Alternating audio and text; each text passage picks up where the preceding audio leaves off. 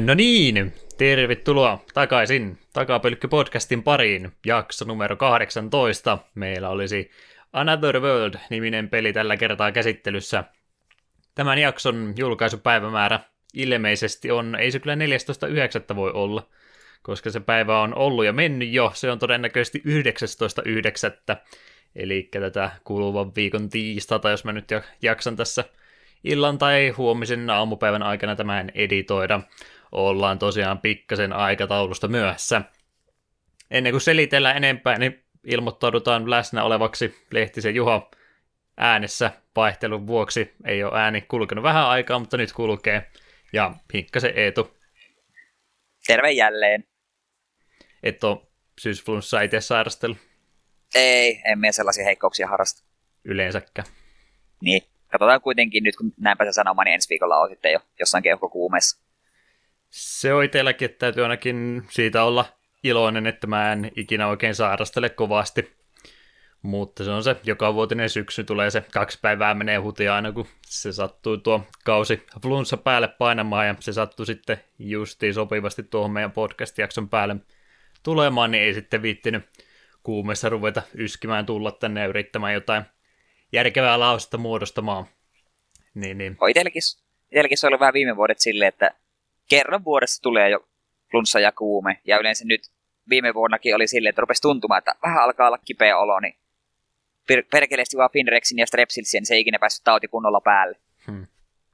Nuoria miehiä vielä, niin ei mitään isompia sairasteluja tässä ehtinyt tapahtumaan. selkäkin vielä toimia tämmöistä, niin ei pääse vielä Jep. valittelemaan vanhat miehet vaivoistansa. Odotetaan kymmenen vuotta, niin sitten on eri asia. Vähän kyllä täytyy myöntää, että ahisti siinä torstai-perjantai va- va- tota vaihteessa, vaikka sovittiin, että ei nyt mikään hätä on, mutta oli vähän semmoinen huono fiilis siitä, että nythän meillä meni ensimmäistä kertaa jakso venähti pitkäksi. Kyllä viikonloppuna ihmeteltiin, että kyllä nyt täytyy päästä nauhoittamaan pikkuhiljaa, mutta maanantaihin se sitten venähti kumminkin. Palataan kumminkin tuossa sitten ja pysä, pitäydytään tuossa ihan meidän vakio-aikataulussamme joka toinen torstai. Eli otetaan se seuraava jakso sitten ensi viikolla kaikesta huolimatta, vaikka vähän tällainen peräkkäin meneekin. Ja sitten se sitä seuraava jakso taas menee vähän omituisesti, omituisesti koska mulla oli ne kertausharjoitukset sillä podcast-viikolla justi, niin täytyy sitten taas pikkasen myöhäisempää ajankohtaa katsoa, mutta se on vielä kuukauden kolmen viikon päässä, niin no kumminkin ehtii vielä asiaa miettimään. Jep, ei ole mikään hätä. Tosiaan semmoista pientä tilannepäivitystä. Se oli se mun alkuperäinen suunnitelma, mitä mun piti kysyä 18 jakson kunniaksi. Muistatko, mitä teit 18-vuotis syntymäpäivänä? Mm. Jotta jotkut pienet pippalot taettiin lukiokavereiden kanssa pitää. Mm. Hämärästi muistan, mutta en kyllä Muistan vaan, että jotkut pippalot me pidettiin. Jotain kevyttä muista vaan itsekin, mutta ei siinä kyllä mitään sen kummusempaa ollut. En, en ainakaan paariin mennyt heti ekana mahdollisena päivänä. Oletan, Joo, en minäkään. No. Sä oot vähän myöhäisherännäinen muutenkin tuo alkoholin kanssa ollut. Joo. Mitäköhän me valehteli sitä kertaa varmaan, kun hän baariin meni, silloinkaan ei pari ensimmäisen vuotis juonut, niin mm. päälle 20, varmaan 22 tai jotain sellaista ollut. Koska tyyli veljen polttarit ollut eka kerta, kun menin baariin. Joo, no. Ryhmäpaine kävi liian kovaksi vai? no kun veljen polttarit olin kototta, kai nyt silloin pysty menemään. Hmm. Joo, ollaan tyylisiä ihmisiä, ei, ei menty baariin ekana päivänä, kun täysikäisiä oltiin. Eikä varsinkaan Jep. sitä ennen, mitä monet silloin yritti muistaa niitä väärennettyjä kelakortteja ja muita, millä yritettiin. Toiset yritti, en minä siis, en minä nyt semmoisia. Niin sinä vaan väärentelit niitä kortteja muille. Niin, joo, hyvä bisnes oli sillä. Sai videopelejä ostettua niillä rahoilla. Juu, ei. Vitsit vitsinä. Semmoista. Voitaisiin varmaan höpistä. Tässä nyt on melkein kolme viikkoa edellisestä jaksosta. Tämän takia, kun on tuo jakso vähän venähtänyt, niin on varmaan jotain ehtinyt pelailemaan ja muutakin tekemään, niin sinä voisit vaikka Eetu tavan mukaisesti aloitella. Joo, ensimmäisenä haluan mainita sellaisen pelin, jonka jo kokonaan läpi kerkesin puskea kuin Mario Rapids Kingdom Battle. Tämä oli näitä pelejä, mistä me ollaan jo pari kertaa tässä mainittukin. Ja eka kerta kun kuulin tästä, niin minun reaktio tosiaan oli, että oletko tosissaan ne Mario ja Rapids, miksi, ne pitää yhdistää. Sitten näkyy E3-messuilta vähän traileria tai ihan pelikuvaa ja katsoin, että tähän itse näyttää aika hyvältä ja kyllä se tuli sitten ennakkovarattua ja täytyy kyllä sanoa, että minä tykkäsin tosi paljon.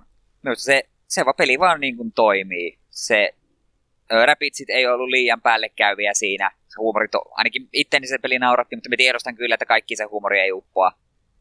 Ja itse pelimekaniikat oli tosi kivoja, että me XCOM Enemy Unknown, Unknownissa tykkäsin tosi paljon. Ja muutenkin Fire Emblem, mitä tällaisia strategisia pelejä on tullut pelailtua, niin tämä kyllä upposi. Ja se, mikä minut tässä suorastaan yllätti, että tässä oli yllättävän paljon syvyyttä. Että peli kyllä alkaa niin kuin sille, että okei, sulla on nämä kolme hahmoa, se voit liikkua ja siellä voit ampua. Sitten ne vähän etenee, okei, siellä voit taklata vihollisia, voit tehdä tiimihyppyjä, voit niin kuin pompata oman kaverin päältä vähän kauemmas.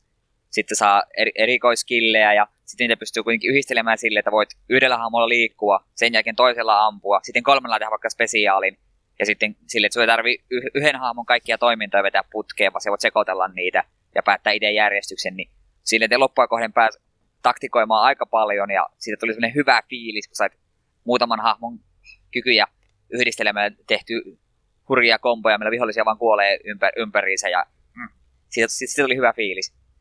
Tuli hyvin, kun räpitsiä sieltä teurastettu suurin määrin. Joo, niitä sai ampua oikein, oikein isot kasat kyllähän se alkuun vähän ouvolta tuntui nähdä, kun Mario ottaa sellaisen aseen käteensä, vaikka se oikein aselta ei näyttänytkään. Ja myöhemmin, kun Peach tulee paikalle ja pirun haulikolla rupeaa rätkimään vaan, niin kyllä se hetken aikaa sitä ihmetteli, että mitä minä oikein tässä pelaan.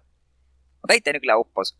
Mutta siitä se, mitä me tuosta ehdottomasti haluan sanoa, että aika monessa paikkaa, niin kuin arvosteluja on kattonut, niin on sanottu sitä, että tuossa tulee outoja vaikeusaste piikkejä, että on pakko lähteä grindaamaan takaperin tai siis takaperin vaan siis aiempiin kenttiin, niin me olin tähän koko ajan niin kuin valmiina.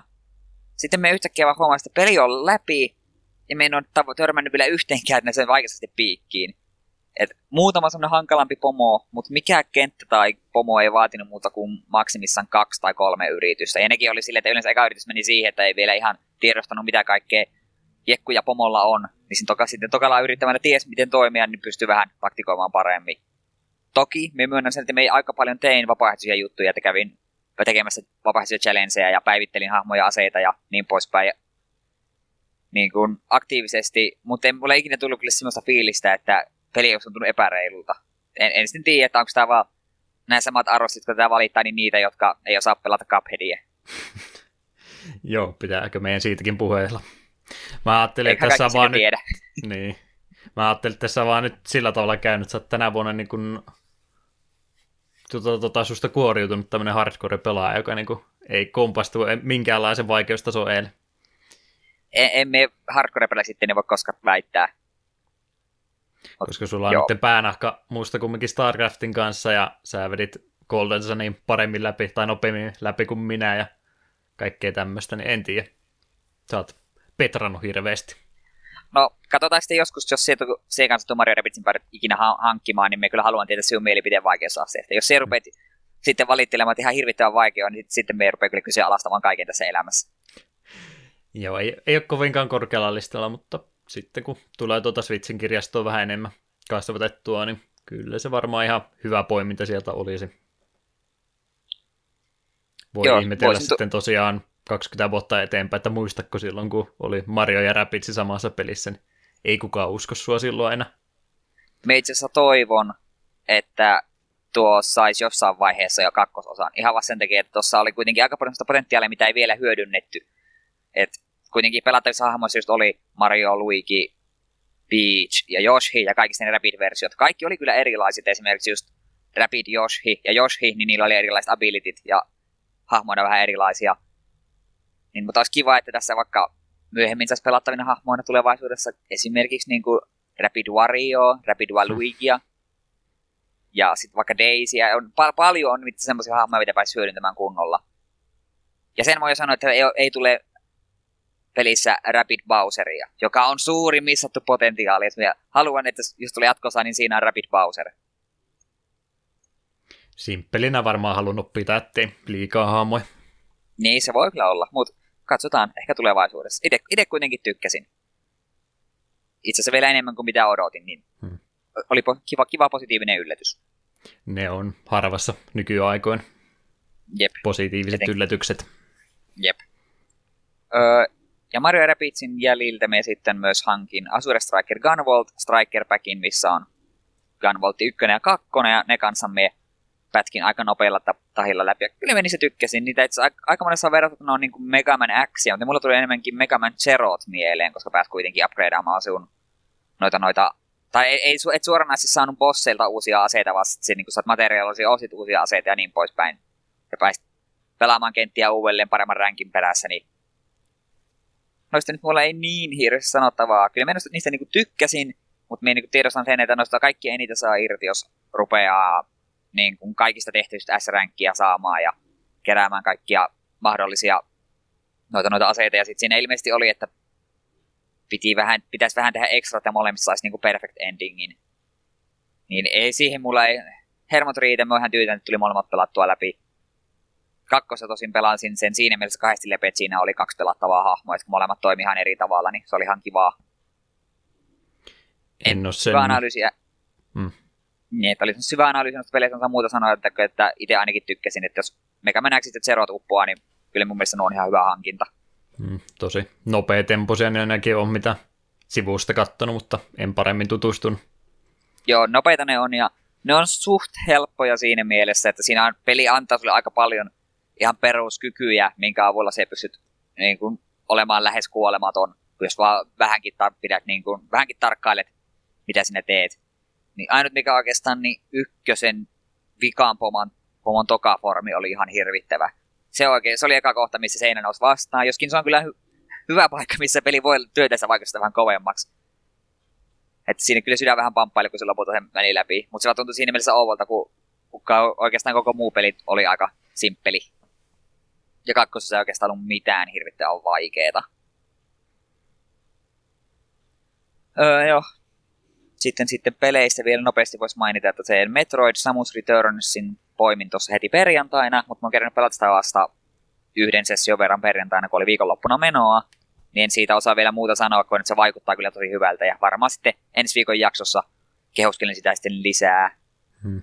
Ja Knack 2 on tullut vähän niin. pelailtua. Se oli tossa, kuten varmaan suurin osa tietää, niin Sony vähän mokasi ja se oli PSNS jonkin aikaa ilmaisena, eikä ole täysin hintaisena ja eräs nimeltä mainitsin, että Juha minulle siitä vinkkasi, niin laitosin totta kai se itsekin lataukseen. Ja sitä ollaan tyttöjen kanssa nyt muutaman session verran pelattu ja olen samaa mieltä kaikki arvostelijan kanssa, että on se parempi kuin Knack 1 ja kaksin pelin ihan kiva, mutta en, jos olisin täyden hinnan sitä maksanut, niin saattaisin olla vähän pettynyt.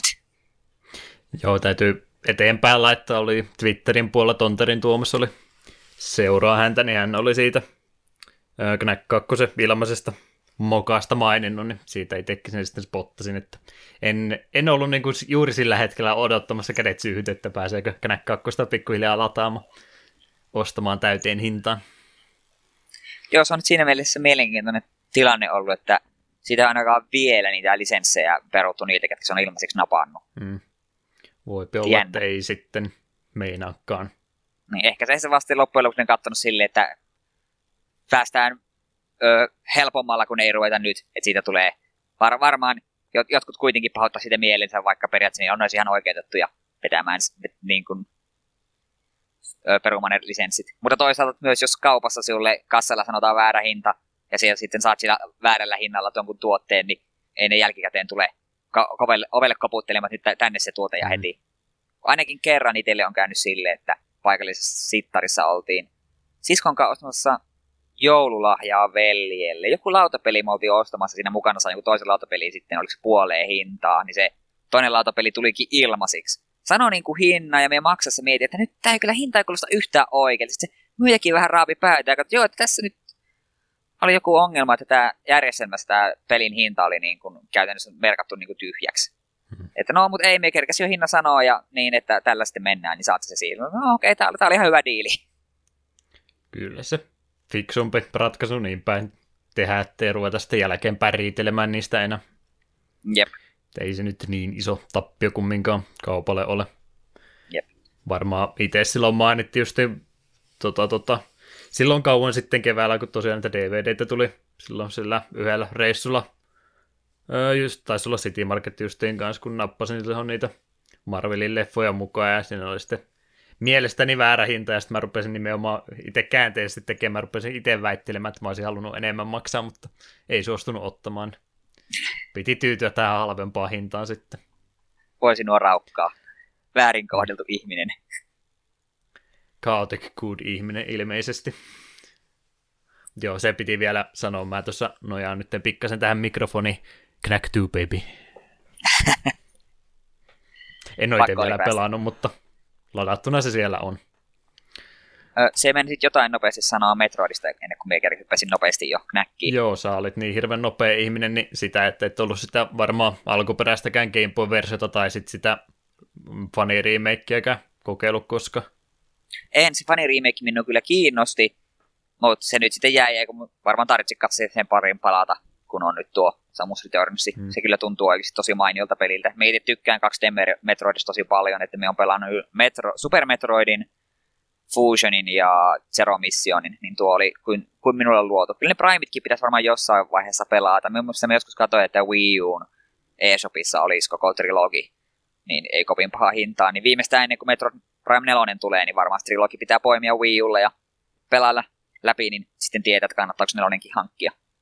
Ilmeisesti ne on kuitenkin kaikki aika pirun hyviä pelejä. Hmm. Täytyy tähänkin podcastin kyllä joku Metroid sitten ennemmin tai myöhemmin poimia. On vaan vähän ristiin varmaan mennyt sitten, että mitä me ollaan jo etukäteen pelattu, että mä oon just vain niitä alkupään pelejä pelannut, että alkuperäistä ja superia ainoastaan, ja saat sitten vähän myöhempiäkin, niin en tiedä, mitä ja. me palkataan niistä sitten. Aterämmä varmaankin. Se voisi olla villiveto.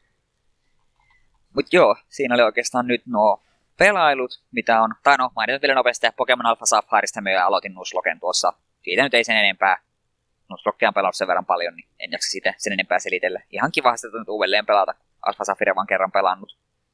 Mutta sitten elokuvien kautta TVn puolelta kävin katsomassa parin kaverin kanssa tuon uuden It-elokuvan.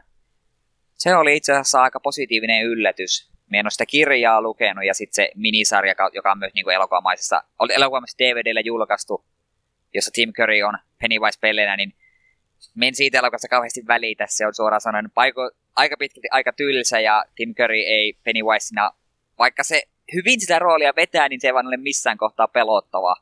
Niin myös tämä uusi, uusi versio onnistua tekemään siinä hyvin, että tämä uusi Pennywise, jonka näytti nimeä muussa, on oikeasti aika karmiva. Se on vähän semmoinen, että mulla ei suuria tun- pelkotiloja pellejä kohtaa ole, mutta jos tämä uusi Pennywise tulisi kadulla vastaan, niin kyllä hyvin äkkiä vaihtaisi suuntaa. Hmm.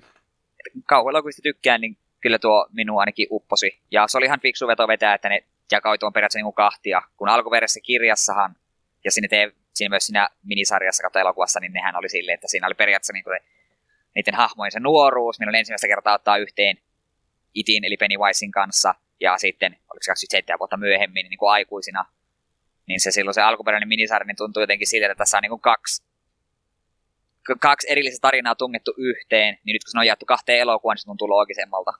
Eikä myöskään ollut, ollut niin tappavan pitkä. Hmm. En tiedä, oletko itse, mitä, mitä, tiedätkö mitään itse tai muutenkaan kauhuelokuista, mutta tuo oli minun mielestäni ainakin varsin mainio teos ei kauhuelokuvia kovinkaan paljon kattelu, että kyllähän tuosta nyt puhetta toki on ollut, että siinä mielessä nyt kuvia ja muuta juttua siitä nähdään. Joo, en, en sitäkään mitä syvään ruveta tekemään muuten kuin sanoa, että varsin mainio. Jos kauhuista tykkää, niin kyllä tuommoista kattomisen arvoinen on. Ei näkynyt punaisia ilmapalloja Olavin kadun varrella. Ei, ei sentään, eivät, ei täällä ollut. Joskin samana yönä, kun menin sitten töihin tuon elokuvan jälkeen, niin oli tuossa yhdessä kerrostalossa niin, niin siellä oli vähän seinillä ja lattialla verta, että siellä on joku, joku verta vuodattanut, niin vähän iski semmoiset fiilikset, että siellä on kohta Pennywise jossain rappujen yläpuolella minun odottamassa. Vähän, mm. vähän kuumotti. Joo, Tällaista on lehdenjakajan työ. Niin. Pelottavin ammatti ikinä. Olitko jotain sanomassa? Ehkä oli, mutta ei jo unohtamaankin. Okei, okay. no vielä viimeisenä haluan mainita. Netflixiin tuli tuossa pari viikkoa takaperin vihdoinkin Bojack Horsemanin neloskausi. Sanooko sarjan nimi yhtään mitään? Se on se joku animaatiosarja, missä eläinhahmoja. Joo. Tämä nyt saattaa, no itse asiassa tämä ehkä parempi, että me alustan ensin ennen kuin me sanon, mitä me haluan sanoa. Tämä sarjahan siis kertoo maailmasta, missä on, tai vaihtoehtoinen maailma, missä on ihmismäisiä eläimiä, ihmisen elää sovussa ja niin poispäin. Niin, niin päähenkilö Bojack Horseman itse on, oli 90-luvulla sellaisessa koko perheen kom- tilannekomediasarjassa nimeltä Horsing Around päähenkilö. Sitten 20 vuotta myöhemmin se on aika pahasti alkoholisoitunut ja mm. katkera ex-julkis. Siellä seurataan sen elämää ja sen lähipiiriä.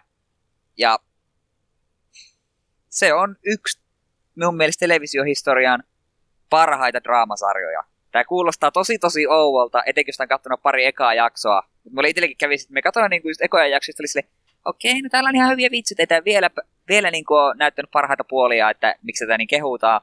Sitten yhtäkkiä mä olin katsonut ykköskauden kokonaan, ja me tajusin, että hitto, tää on muuten oikeasti ihan älyttömän hyvä. Se jotenkin onnistuu huolimatta siitä, että päähenkilönä on ihmismäinen hevonen, niin se onnistuu jotenkin niin kuin oikeasti käsittelemään tosi vakavia aiheita tosi hyvin. Ja se oike- oikeasti pistää välillä niin kuin miettimään siinä on. Ja sanat jää suuhun, kun me yritän kehua mm. tätä sarjaa tarpeeksi. Jotenkin se minusta vaan niin tasapainottaa komedian ja draaman tosi hyvin. Että sitä voisi, siinä on paljon sellaisia kohtauksia ja kokonaisia jaksoja, mistä voisi kokonaan niin kuin leikata eläinhahmot pois ja näytellä sen oikeilla ihmisillä. Ja draama toimii silti. Se on vaan niin ä- älyttömän hyvä. Ja etenkin tämä neloskausi, kun tämä joka kaudella tämä sarja on vaan parantunut. Neloskaudella oli useampi jakso, missä oli ihan vain yksittäisiä vitset, niin se keskityttiin vaan ihan puhtaasti draamaan. Ja siellä tuli oikeasti tosi ahistavia asioita ihmisten, tai siis hahmojen noita niin kuin menneisyydestä tällaisista, niin ja ne joutui, joutui käsittelemään varsin vakavia aiheita, niin todella mainio saari. Ehdottomasti suosittelen ja antakaa sille mahdollisuus, vaikka pari ekaa jaksoa ei välttämättä vielä niin sitä parasta puolta sarjasta näytäkään. Ja piti vielä se sanoa, että ja just tämä Bojackin itsensä, tämä ääninäyttelijä Will Arnett, Arnett joku sinne päin, vetää roolin tosi hyvin. Ja Bojack on muutenkin päähahmona sellainen, sellainen mikä oikeastaan pitääkin, että se, se sitä haluaa kannustaa, koska se tekee, koska se kuitenkin ansait, ansaitsee niin kuin, että se elämä olisi välillä hyvin, mutta sitten se välillä se tekee vaan niin itsekkäitä ikäviä päätöksiä, niin oh, paikoitellen melkein antisankari. Ja sen itse vielä haluan sanoa, että yksi päähenkilöistä on Todd, joka, jonka ääninäyttelijä on Aaron Paul, eli Breaking Badin, tämä Jesse Pinkman. Se saattaa, se alkuun tuntuu tosi ouvalta, kun kuulee Jessin äänen tulevan Todin suusta, mutta sitten huomaa, että se vetää sen kanssa sen rooli ihan älyttömän hyvin. Niin, se mitä mä olin sanomassa, niin jotenkin on tutkan alla mennyt hyvin tuo sarja, kun nyt vasta tänä vuonna itsekin tuosta edes jotain etäisesti kuulu, mutta neloskauseen kauteen kumminkin on ehtinyt. Joo, se oli vähän silleen, että se eka kausi kun tuli, niin se just jäi sille, siis tuohan Netflixin omia sarjoja. Että niin kukaan ei niin hirveästi sitä noteerannut, ja aika moni ilmeisesti vaan just silleen katsoi pari ekaa jaksoa että ei tämä nyt oikein. Mutta sitten ne, ne, jotka katsoi sen kauden loppuun asti ja pääsi siihen oikeasti siihen sarjan varsinaiseen ytimeen, niin kunnolla innostu siitä. Ja sitten kakkos- ja kolmoskausi on koko ajan vaan kerännyt enemmän enemmän katsojia. Ja sitten tuonne neloskausi on niin kaikkialla, mistä lukee arvosteluja ja kaikkialta, mistä kuuntelee mielipiteitä, niin kaikki on samaa mieltä, että tämä sarja vaan parantaa juoksua koko ajan. Ehdottomasti katsomisen arvoina. Ja itse väitän, että on yksi mun kaikkien suosikkisarjoja. Niin oudolta kuin se kuulostaakin hmm. niin kuin lähtökohtana. Kai se on pakko uskoa. Anna joskus mahdollisuus. Sitten joskus tulee Netflixin hommattu. Ai niin, onko sillä Netflix? Vieläkään. Niin, no joku jonain, jonain päivänä vielä, sitten kun VV Networkista luopuu, se on huomattavasti tärkeämpi palvelu. Kerran kuussa aukaisee se. Joo, siinä oli aika pitkälti kaikki, mitä, mistä minä halusin nyt sanoa, niin heitetäänpä pallo Juhalle ja kerro, mitä sinä olet puuhannut viime viikot. Muuta kuin sairastella. Niin. Joo, ehkä vähän vähemmällä ollut pelailu nyt, en tiedä mistä johtuu, mutta kumminkin pari juttua tässä nyt kumminkin mielessä on. Ää, viime kerralla unohti jo mainita sen jäljiltä, kun mä olin sitä Flat Out 2 kokeilua ja todennut, että tämä ei nyt ollutkaan ihan se mun peli, niin siitä sitten palautuksena ne rahat tuli ja poltteli tuolla Steamin lompakossa niin pahasti, että piti se sitten johonkin sijoittaa ja se mun valinta sitten oli tuo suomalainen Platonic Partnership Studion tuo Lydia-peli, mistä on kyllä hirveästi rummutusta varsinkin Suomen sisällä ollut ihan joka suunnalta eri medioita ja aika paljon ulkomaillakin siitä puhetta ollut.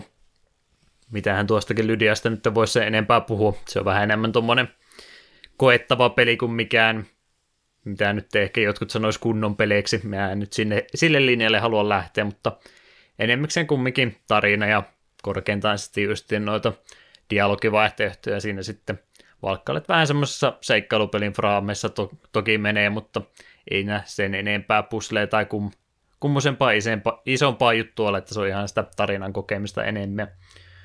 Tosiaan Lydia on semmoinen synkkä tarina nuoresta tytöstä kertoo ja sitten hänen vanhemmista, jotka alkoholista kovastikin kärsii siinä tosiaan ihan pienestä iästä asti. Vähän ruvetaan näyttämään, että siellä on vanhemmilla bileittä sun muuta menossa sitten harva se ilta ja Lydia tyttö ei pysty nukkumaan ollenkaan. Ja sitä myöten sitten oma leikki tämä Nallekarhu, en muista mikä, oliko sillä nimeäkään ollenkaan, mutta toimii sitten vähän tämmöisenä oppaana hänellä ja vie sitten tämmöisen seikkailun tuonne vaatekaapin puolelle vähän yrittää ilmeisesti sitten paeta todellisuutta siinä ja siinä tosiaan kaikkea jännää tapahtuu.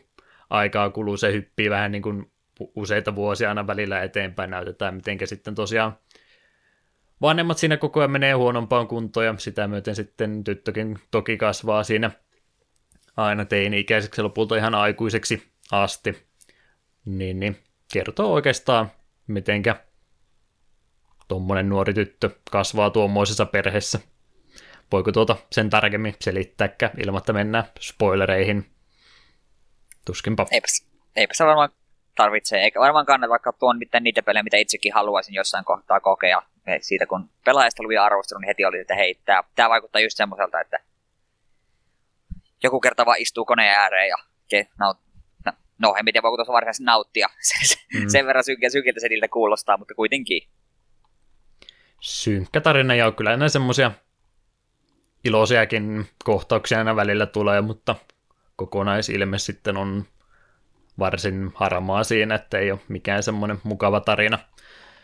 Mutta se on mun mielestä tosi tärkeää tuommoisissa nykyaikaisissa peleissä, että jos pelit haluaa olla jotain muuta kuin sitä lasten viihdettä, niin yleis- yleisen median silmissä niin kyllä tämmöisiäkin pelejä ehdottomasti aina välillä täytyy tulla. Ettei se ole kaikki semmoista samaa ilosta pastelisävystä, karkki, grafiikkaa ja muuta mukavaa, vaikka toki ne on ne pelit justiin mitkä myy, mutta tämmöisiäkin edustajia ehdottomasti tarvittaisiin lisää. Siitäkin huolimatta vaikka Steam-arvostelua kävi katsomassa, niin siellä oli aika, no ei nyt hirveän monta, mutta jonkin verran negatiivisia arvosteluja sen takia, että ei tämä ole hauska peli. Negatiivinen arvostelu peukkuu alas. Ei tässä edes ammuta ketään.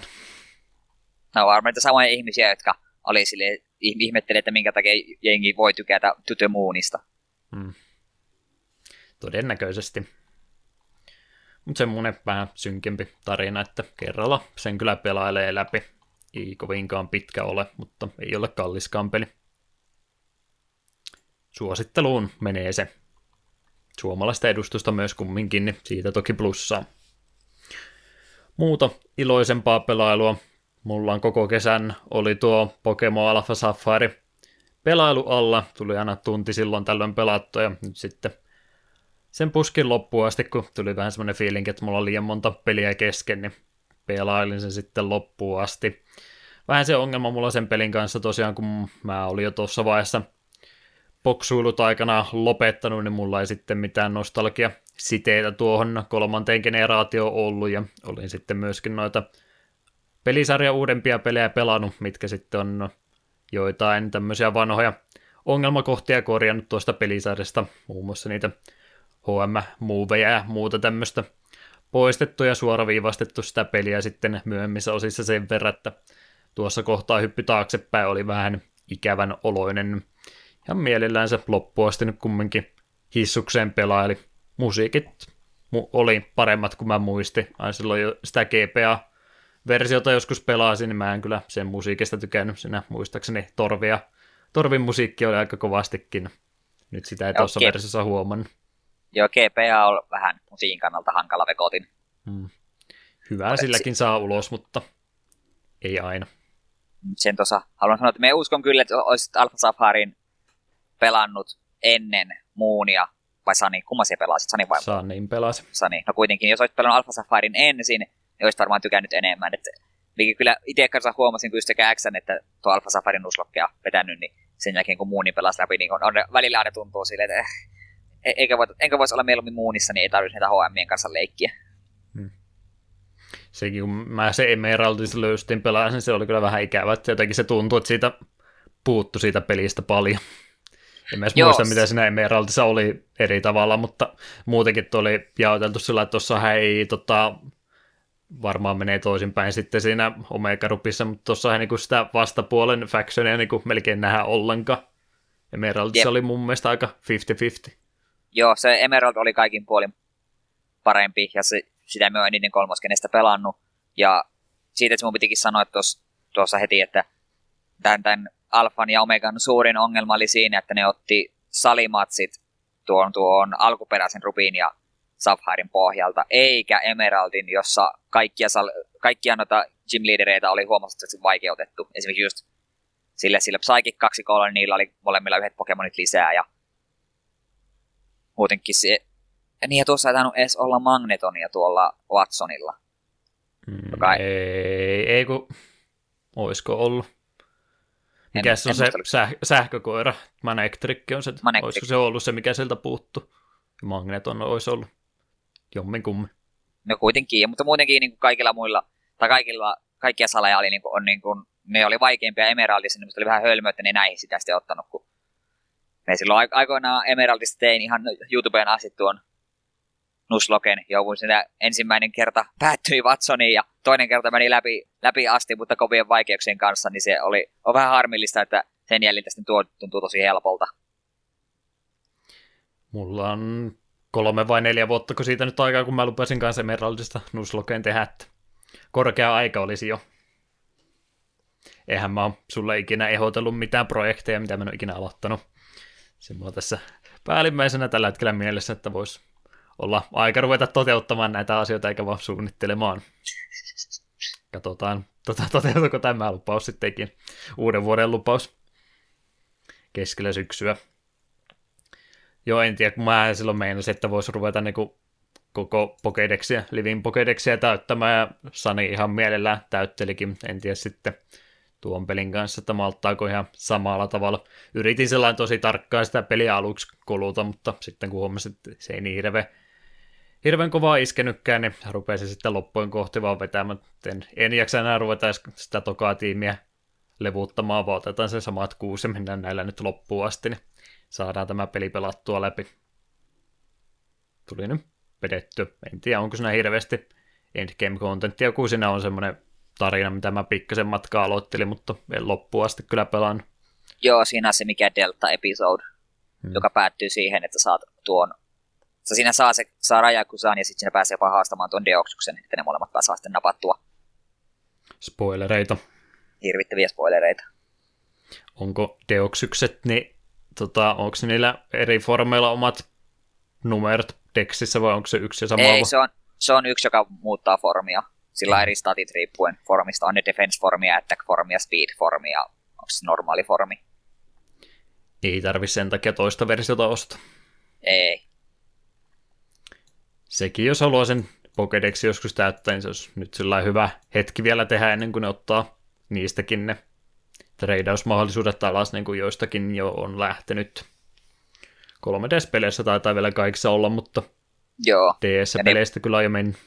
Joo, niin on. Veikkaan, että niin kauan kun 3DS ei tule mitään korvaajaa, niin eiköhän nuo 3DS boksussa pysty treidaamaan, ainakin kun Pokepankki mm. kuitenkin toimii niin paljon muutakin pelattavaa, niin voi kyllä olla, että saattaa jäädä haaveksi se idea. Joo, tota, tota, muuta pelailua nyt tässä ihan hirveästi ei oikeastaan olekaan itsellä ollut, että samoja vanhoja pelannut oikeastaan läpi, plus sitten noita tulevien jaksojen aiheita, niin ei nyt oikeastaan sillä saralla se enempää raportoitavaa. Öö, kuumeisena kun oli, niin ei jaksanut sitten ihan niin paljon pelata ja mieluummin katteli, katteli kaikkia asiaa. Yksi niistä oli muun muassa tuolta Summer Games Done Cookista. Yksi katsotuimmista videoista oli toi Final Fantasy 7 runi, ja ajattelin sitten ottaa selvää, minkä takia se niin suosittu oli. Ei ole tosiaan eka kerta, kun speedrunia tuosta pelistä kattonut, niin vähän sillä, että jaksaako tätä kahdeksaa tuntia taas kattella, mutta koitin nyt sitten alkua pikkasen ja vastaus sille, minkä takia se oli niin suosittu video, niin siellä oli tuolla sohvan puolella niin sen verran mainio tuo kommenttipuoli, että sen kyllä katteli tosi mielellään sen kaikki kahdeksan tuntia. Ei kyllä yhdellä kertaa, mutta kolmella istumalla kumminkin tuli se vilkuu tuo läpi. Justiin tuommoista kaipaa, kun jos on vähän pisempi speedruni, niin ehdottomasti se on sitten hyvä, jos sulla on siinä kavereita vierellä, jotka pystyy selittämään esimerkiksi pelin tarinaakin sinne samalla. Eihän siihen kukaan jaksa sitä normaalisti selittää, kun sä striimat kyseistä peliä ties monennettako sadatta kertaa läpi. Mm. Niin se oli siinä hyvä, että siinä käytiin, käytiin sitä tarinaa läpi ja speedrunitekniikoita joo ja kaikkea muuta, niin se oli semmoinen oikein kattava, kattava versio siitä, jos haluaa tietää, miltä Final Fantasy 7 speedrunaaminen näyttää, niin suosittelen sen kyllä katsomaan. Siinä sitten oli vähän muutakin ylimääräistä tietoa, oli, puhuttiin muun muassa käännösongelmista ja muistakin, niin muistatko näin jälkeenpäin, jos olet edes pelannut kyseistä peliä, mutta mä en niin ainakaan muksuna huomannut, että siinä mitään käännöksen kanssa ongelmia olisi ollut, mutta nyt sitten kun tolla tavalla katsoi, joku osoitti oikein sormilla, mitä ongelmia tässä on, niin kyllä niitä kyllä löytyi sieltä. Enpä itse asiassa muista. Pitää varmaan itsekin Toruni jossain vaiheessa katella. Koska se on, on aika hätäiseen käännetty peli sinänsä. En muista, oliko se yksi ihminen vaan vai montako. Ei, ei ollut useampaa ihmistä, että saattoi olla jopa yhden ihmisen käsialaa tuo Final Fantasy 7 käännösteksti, mikä nyt varsinkin näin suomalaisittain ja silloin kun itse pelasi se ekaa kertaa ala ikäisenä, niin eihän niitä silloin kyllä huomannut.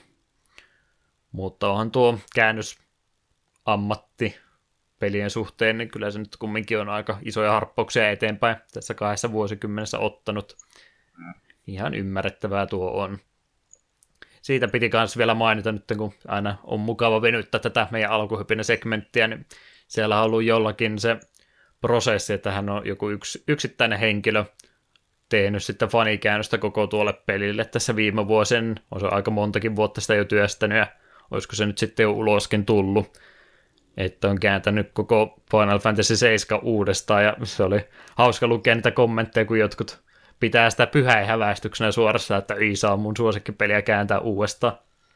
Onko sulla tämmöistä ongelmaa, ettei saa sun suosikkipeliä kääntää? No jos alkuperäisessä käännöksessä on niin kuin ongelmia, mitä, mitkä voi suoraan osoittaa, että katsottu on väärin, niin hmm. miksi ei? Varsinkin ei, vaikka se kään... fanikäännöksestä eikä, kyse. Niin, ei, ei, sun, ei sun tarvitse sitä fanikäännöstä sitten niin kuin ikinä itse kokea, jos et halua. Ei kukaan pakota. Mm. Ei kukaan tule sinun kotiin ja korvaa sinun Final Fantasy 7 fanikäännetyllä versiolla. Joo, taisi olla taas sitä tappouhkausmeininki kommentointia siellä kommenttiosiossa, että se nyt ei tietysti yllätyksenä tule, mutta aina silmien pyöritystä aiheuttaa. Lähinnä se taisi taas hermoihin osua, kun se oli mennyt vaihtamaan Aeriksen nimen Aerithin. Siitähän se meni sitten. No me meinikin näissä päättää, että kummasta me tykkää enemmän, kun me on nähnyt molempia, niin hmm. me kyllä enemmän itse kirjoittaa se Aerit. En tiedä miksi. Aeriksenestä itse aina pitänyt, mutta on sitä kaikissa myöhemmissä julkaisussa sitten on vaihdettu Aerit, ja sehän se oikea nimi kumminkin on. Niin, joku taitaa Kingdom Heartsissa olla Aerit, niin sen takia se on jotenkin jäänyt iskustunut mulle mieleen, että mm. mä silleen tottunut sen näkemään. Täytyy linkata sulle siitä juttua, että mitä kaikkea hän on siinä uudestaan kääntänyt, että ihan mielenkiintoinen juttu kumminkin. Ei tuota itse sillä se enempää ajatellut. Enkä okay, tiedä jaksanko. Finkku 7 pelata hirveästi enää uudestaan sitten.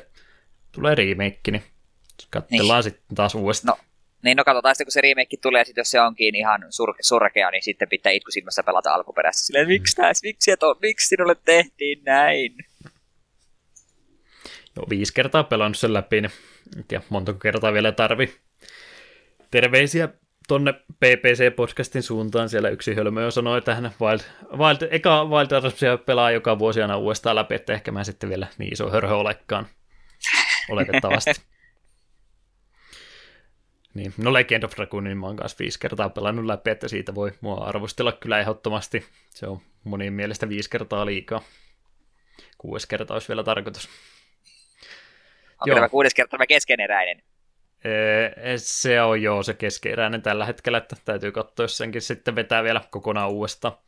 Tässä vaiheessa voisi olla varmaan fiksumpi vaan aloittaa alusta ja vaikka striimata koko urakan, niin menisi vähän helpommin.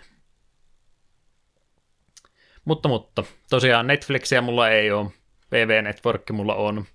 Ja sitten mä tein tämmöisen aikuisen miehen valinnan, joka ei tosiaan Netflix eikä HBO Nordic eikä mitään tämmöisiä hommannut, niin mä sitten päätin ostaa Crunchyrollin premium-tilin ja ajattelin vähän katsoa tuota japanilaista animaatiota pitkästä aikaa. Sitä oli mukava tuossa sitten kuumehouruissa katsella jotain uutta ja jännää. Kannoin tuon yhden ylimääräisen monitorin, minkä mä pitänyt pitkään aikaa sivussani tuonne makuuhuoneen puoleen vein pleikkarinkin sinne, kun mä sitäkään käytä oikein yhtään mihinkään. Ja pistin sieltä Crunchyrollin sitten pyörimään makuuhuoneen puolessa ja sängystä asti kattella kaikkea vanhaa sieltä vähän vilkuli, mitä ylipäätänsä tarjontaa oli. Se on vähän rajat, rajattu tällä Suomen puolella. Lisenssiongelmat sun muut sen estää, että ei kaikkia pysty katsomaan. Mutta enemmän kuin tarpeeksi kumminkin siellä sitä valikoimaa kyllä ehdottomasti löytyy. Niistä varmaan isoin maininta, paljon hyvää kuullut, paljon omituisia kuvia nähnyt ja ajattelin ottaa asiasta selvää, että mikä tämä tämmöinen sarja on kuin Jojos Bizarre Adventure pitkäikäinen sarja. On itse asiassa alkanut mangana jo 80-luvun alkupuolta. 84 muistelisin nähneeni, vai 87. Siinä välillä kumminkin 80-luvun puolella alkanut. Ja sitä on nyt, onko se kahdeksas tarina arkki tällä hetkellä menossa, ja anime on ilmeisesti nelos, nelosarkki tällä hetkellä kesken menossa. Että ne on vähän myöhemmin sitten ruvennut vasta jälkeenpäin kirittämään. Mutta, mutta, se on erittäin mainio sarja. Jos rupeaa nuo perustommoset, mikähän nyt mahtaa olla se japaninkielinen termi, millä näitä One Pieceja, Bleachejä, Narutoja ja tämmöisiä kuvaillaan. Eikö, eikö se ollut shonen? Shonen animea jo ehdottomasti, kun Shonen Jumpikin on, niin jos semmoset on ruvennut jo vähän tökkimään, niin tuo saattaisi olla ihan mainio spinni sitten sille vanhalle tutulle kaavalle – alkaa tarina tosiaan ensimmäinen arkki tapahtuu 1880-luvulla muistaakseni Englannin puolella kaksi nuorta. Nuorta poikaa, toinen niistä on Jonathan Joestari, josta tuo Jojo-nimikin tulee, asuu kartanossa isänsä ja palvelijoittensa kanssa ja sitten yhtenä päivänä tämmöinen Dio-niminen, Dio Brando-niminen nuori mies sitten liittyy perheeseen, koska hänen isänsä oli sitten Jojon isän siinä aikaisemmin jokunen vuosi sitten pelastanut. Kuolivuotelaan sitten ehdotti pojallensa, eli Diolle, että menepä sinne Joestarin perheen luokse asumaan, koska he on henkisä hänelle velkaa. Ja Dio sitten saapuu paikalle ja hänellä on semmoinen ajatus, että hänestä tulee maailman rikkain ja mahtavin mies ja hän rupeaa sitten niin kuin automaattisesti heti kun astuu vaan tota, noista vaunuistansa ulos, niin riitaa haastamaan Jonathanin kanssa siinä, potkaisee muun muassa koiraa aika ikävästi ja turpiin siinä sitten vedellään Jonathanin kanssa useampaan kertaan ja kaverit käännytetään häntä vastaan ja tyttöystävänkin mieli murretaan ja Dio on erittäin hieno ihminen. Kuulostaa kivalta sarjalta. Pitää ehkä joskus itsekin tutustua. Nimi usein kyllä aina vastaan tulee se isompi tarinakari, mä en nyt tosiaan mä itse vasta sitä kolmosarkkia tällä hetkellä katsomassa, mutta tosiaan siinä on aikanansa ollut tuolla mm, Etelä-Amerikan puolella sitten Aztekkien alueella ollut ilmeisesti, tai onkin ollut siis semmoinen aikaisempi ihmisrotu, jotka on vähän mahtavampaa ihmistä ollut, ja yksi heistä sitten alkoi suunnittelemaan tämmöisiä kivimaskeja, mistä saa vielä, vieläkin suurempia voimia. Tosiaan sitten yksi noista kadonneen sivilisaation kivimaskeista justin tuolla Joe Starin perheen seinällä ja Dio sen sitten itsellensä nappasee ja iskee sen naamansa kiinni ja sitten rupeaa asioita tapahtumaan. Sitten rupeaa nimittäin homma niin kuin menemään aika niin kuin kovaa vauhtia eteenpäin siinä, että siihen asti se on vielä aika normaalia juttua, mutta sitten se hyppää tosiaan sinne ehkä vähän perinteisempään tämmöistä, mitä noita muitakin shonen animeja ollut, mutta mielestäni oma mukava spinninsä noilla. Ehkä vähän aikuisempaan makuun siinä mielessä tarkoitettu, että Korea siinä kumminkin aika paljon on. Ja se just on hyvä puoli, koska One Piece esimerkiksi on ihan hemmetin hieno sarja, mutta siinäkin on sitten ne kaikki samat laajalaisuudet, että eihän siellä kukaan ikinä hengestänsä pääse. Ja Äp, veri... muutama on päässyt. No muutama on päässyt, mutta yleensä, yleensä ei pääse. Ja kaikki ne verivihollisetkin sitten ystävystyy jossakin vaiheessa ja kaikkea tämmöistä mukavaa meininkiä. Niin tuossa voi sanoa, että kukaan ei ole, kenelläkään ei ole plot armoria tuossa sarjassa. Sillä tavalla vaikka. Mahtava sarja, hirveästi jaksoja tuntuu olevan. Yritän kirittää jossakin vaiheessa kiinni. Kaikkea muutakin pientä animea mä sieltä yritin katsoa, mutta en nyt sitten niin hirveästi valitettavasti ikää rupeaa jo sen verran olematta ihan kaikki ne saaret, mitä siellä on, ne ei sitten enää tässä vaiheessa ihan hirveästi kiinnosta. En nyt hirveästi tyttöjen lukio seikkailusta halua miljoonatta animea valitettavasti katsoa. Mitä se nyt oli? Ei Saturnia mä, eli Phoenix Wrightia, niin mestaan sulle mainitti. Sitä mä katoin sen verran, mitä ekaa peliä aikanaan pelasin, niin sen verran niitä jaksojakin siitä, ja enemmänkin niitä olisi ollut tarjolla, mutta en halunnut sitten spoilata niitä. Ihan näppärän näköinen, tehty uudestaan ne samat tarinat animen muodossa, mutta aika paljon se menettää, kun sä et ole itse niitä pulmia siinä ratkomassa, vaan ne kerrotaan sulle automaattisesti, ne ei toimi samalla tavalla kyllä. Raportoidaan, mikä on anime-meininki. Yritetään katsoa kyllä se asti taas, ettei tarvitse sitten enää ikinä uudestaan anime katsella. Sitten muutama vuosi myöhemmin, niin pitää taas vähän nähdä jotain. Hmm. Ja itsellä on vähän se ongelma, että kun tekisi mieli katsoa animea enemmänkin, kun nykyään ei tule katsottua ollenkaan. Mutta kun ei, aika ei vaan riitä. Yleensä jos me katsoin just YouTubesta jotain tai striimiä, niin me pelaa siinä samalla ja kun animea suostun mm. katsomaan vain alkuperäisellä japsi ääniraidella ja enku subeilla, niin ja kun japani ei, ei niin kuin osaa, niin se hankaloittaa vähän, jos yrittää pelata samalla, kun katsoo animea. Menee aika paljon asioita ohi. Se just hyvä, kun tuommoinenkin palvelu on olemassa, niin ei tarvitse ruveta niitä fanikäännöksiä netistä yksi kerralla jaksoja enää latailemaan.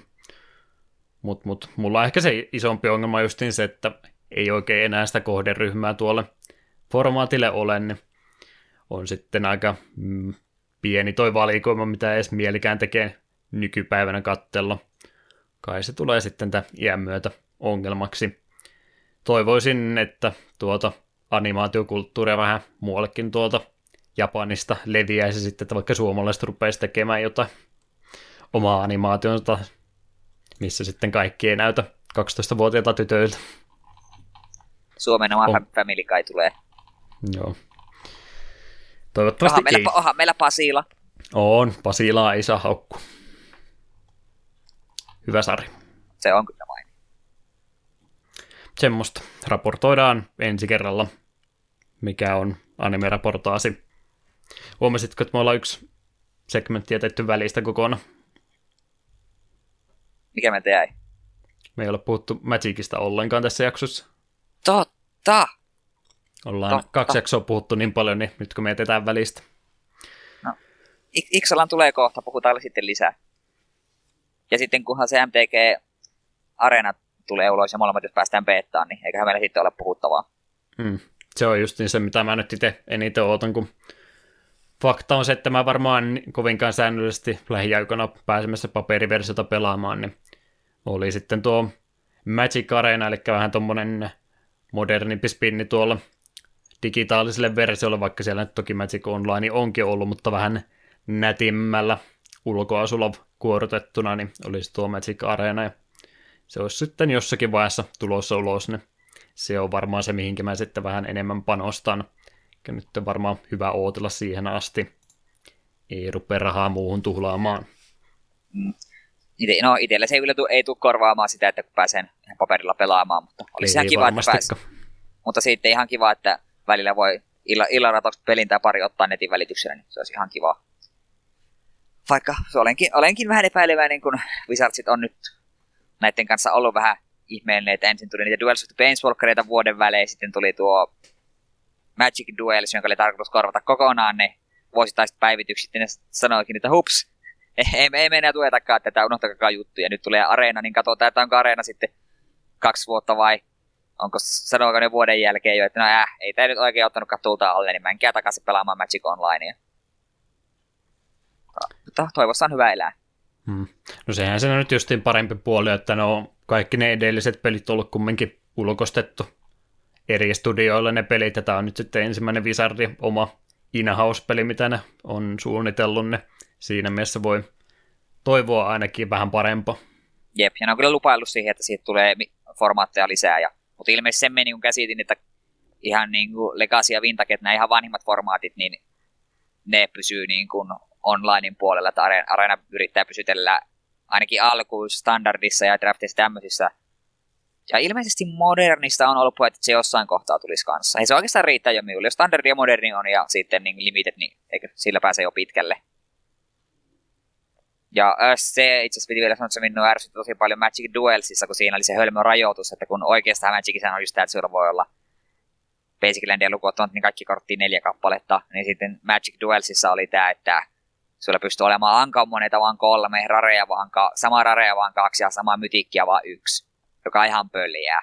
En ymmärrä, että minkä takia ne siinä Duelsi halusi niin pistää tuommoisen rajoituksen. Siinä muutenkin se pakan tekeminen oli aika rajoitettua, niin se, että tämä arenassa pääsisi niin oikeasti pelaamaan kunnon MTGtä, niin se on kiva.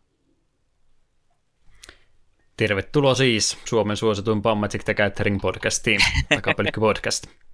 Voisiko joku please suomenkielisen aloittaa, niin mun ei tarvittaisi siihen lähteä mukaan. Palataan peliaiheisiin ihan kohta, sillä nyt olisi varmaan hyvä hetki pikkasen taukoa pitää ja siirrytään sitten uutisotsikoiden pariin, koska meillä vähän jakso on myöhässä, niin juttuakin on kertynyt sitten normaalia enemmän, joten katsellaan, miten tästä urakasta selvitään ihan pian.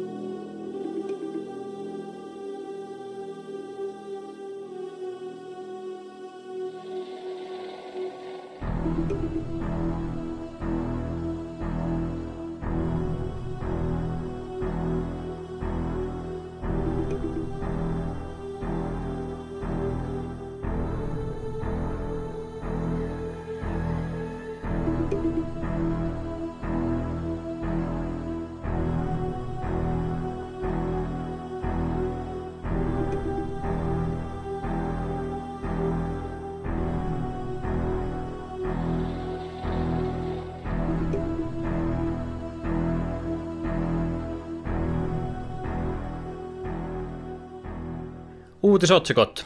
Takapelkki-podcastissa yleensä käydään vähän retrompia uutisotsikoita läpi ja se olisi meidän suunnitelmakin tällä kertaa. Kuten ennen tauko mainitsin, niin juttu kyllä on ihan mukavasti kertynyt, niin eiköhän sukelleta vaan ja anneta meidän postelionin eli Eetun tuoda tuoreimmat jutut meille. Kiitos. Ö, ensimmäisenä Nintendo on uudelleen julkaisemassa vanhoja arcade-pelejänsä Switchille vaikka arcade-pelejä on julkaistu Nintendon laitteille Virtual Consolen kautta ennenkin, ei Nintendon omia arcade-julkaisu ole koskaan ennen julkaistu kotikonsoleille. Tulevista julkaisuista Mario Bros. on lähes identtinen NES-version kanssa, mutta esimerkiksi Punch-Out näyttää erilaiselta verrattuna kotikonsolien julkaisuun. Ja muut pelit ovat osa VS System-julkaisuja, ja niihin kuuluvat VS Super Mario Bros., VS Balloon Fight, VS Ice Climbers, VS Pinball ja VS Clue Clue Land. Enpä tuota viimeistä itse asiassa tunnista edes nimeltä. Hmm, se on kai joku puzzle-peli, vähän Backmanin tapa. Ah, Muistelisin. Okei. Okay. Mä, mä googletan sillä aikaa, kun sä kerrot meille tarinaa Nintendo Arcade-peleistä. Tämä on itse asiassa ihan kiva tieto, ja tässä itse asiassa nyt tällä viikolla, oliko tällä viikolla just tämä tieto, että kaikki Switchin syövereistä löytyy jo tämä Nessin golf-peli kiinni, niin tämä antaa vähän osviittaa siitä, että minkälainen Virtual Console tulee Switchille olemaan. Oliko siinä vielä puhetta, että milloin näitä arcade-pelejä tulee Switchille, vai onko ne vaan sille, että ne tulee sitten, kun se Virtual Console laukastaan tuossa ensi vuonna? toi Mario Brothers tulee nyt tässä ihan reilun viikon päästä, ja loput tulee ilmeisesti sitten ripoteltuna vähän silloin tällä. Ah, okei. Okay. Pikkuhiljaa. Okei. Okay. Mutta joo, näistä peleistä itse asiassa se, että jos Punch Out on erilainen kuin konsolijulkaisu, niin se minua itse asiassa kiinnostaa. Hmm. Kun nehän oli justiin sitten nämä VS-versiot, kun ne sitten käytti monet, muun muassa toi Punch Outkin, siinä oli kaksi näyttöä lain päällekkäin, toisessa oli ne itse peliruutu ja toisessa oli sitten tota, tota, siinä on, mikä sitten on Punch Out jätkän nimi nyt ei se ole. Öö, ehtinyt tai, unohtamaan. Ta- ja joku Tiny kit. Mac Small. Little Mac, onko Little Mac? Little, joo, kyllä se pikku Mac oli se. Niin, niin, se ja sitten vastustajan kuvat siellä, kaikki muut grafiikat siellä toisella ruudulla, niin siinä mielessä vähän erikoisen näköinen. Eteen Little Macihän on just niin se semmoinen wireframe rautalanka-versio, Jep. mikä siinä näkyy. Se on huomattavasti nätimmän näköinen kuin Nessi-versio. Se on kieltämättä se kiinnostavin versio noista.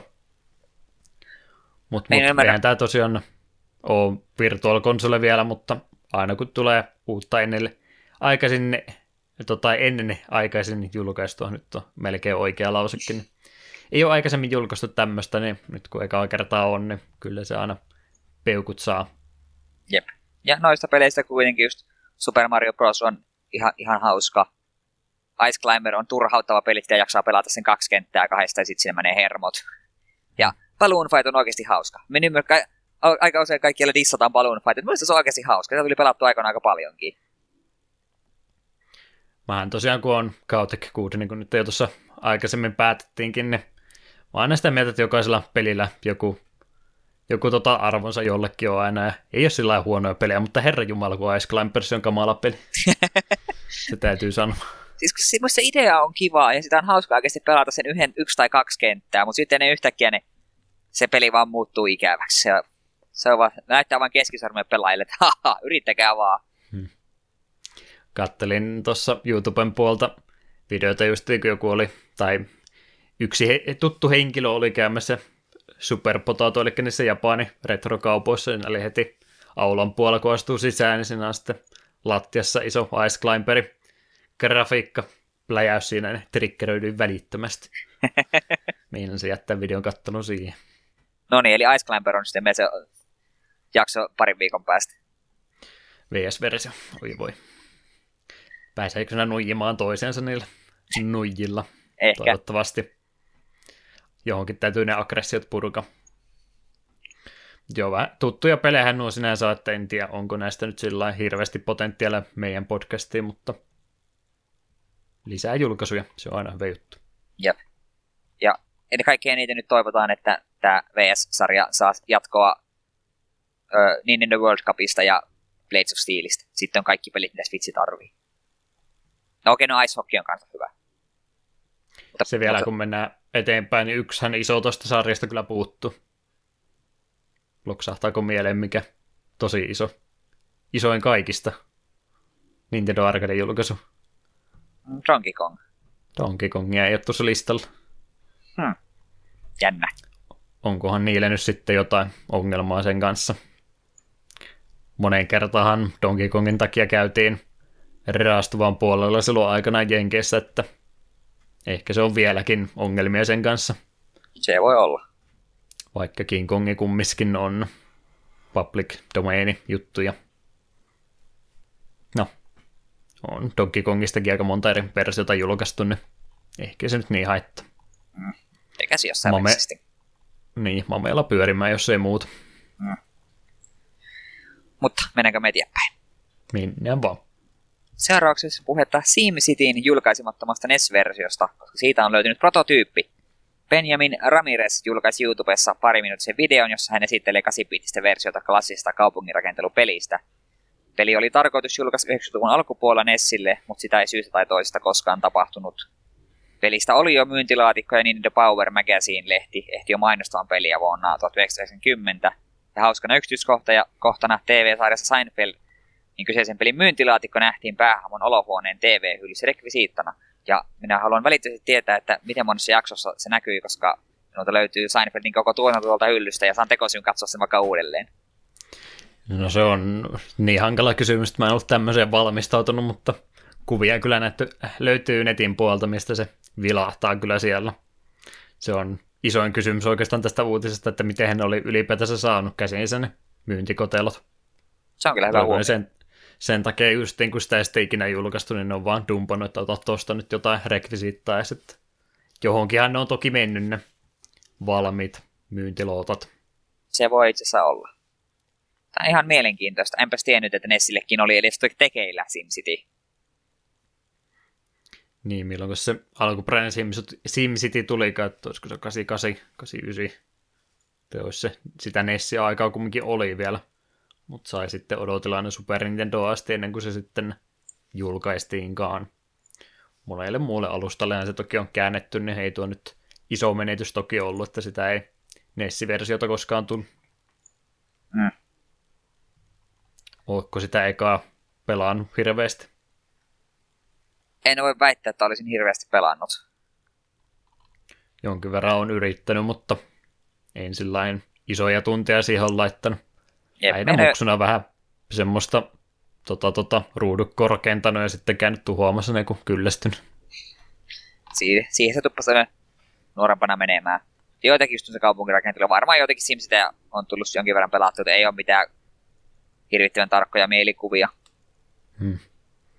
Oliko se kaksi vai kolme tonninen, mikä oli tuossa PC Gamerissa, oli monen aukeama opas, minkä mä muista lukeneeni monta kertaa eestakaisin, vaikka peli ei ollut ikinä koskenut.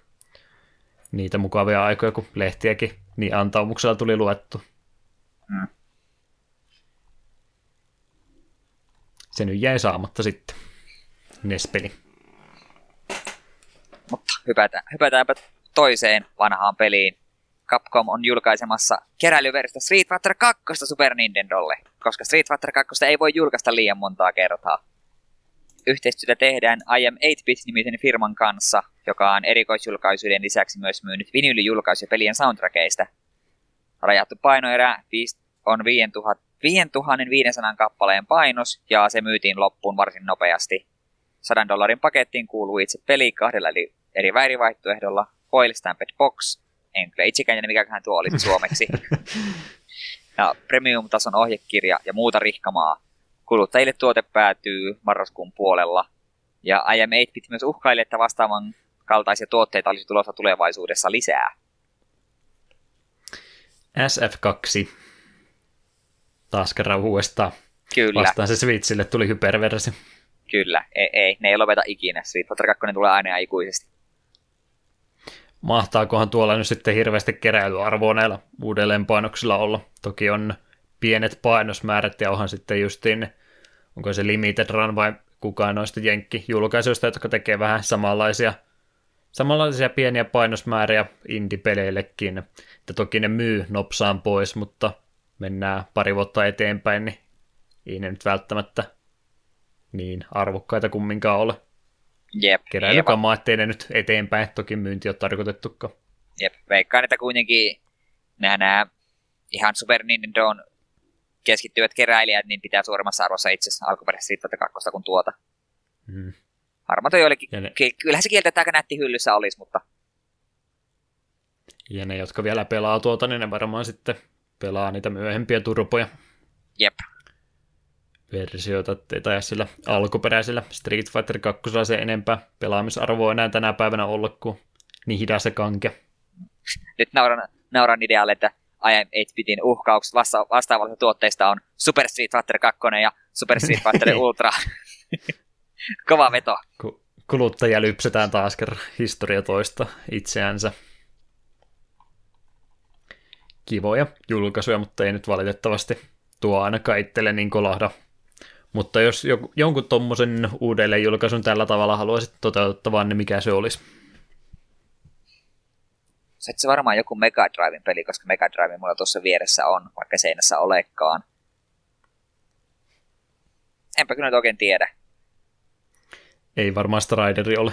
Ei ole Strideri, sen voin luvata.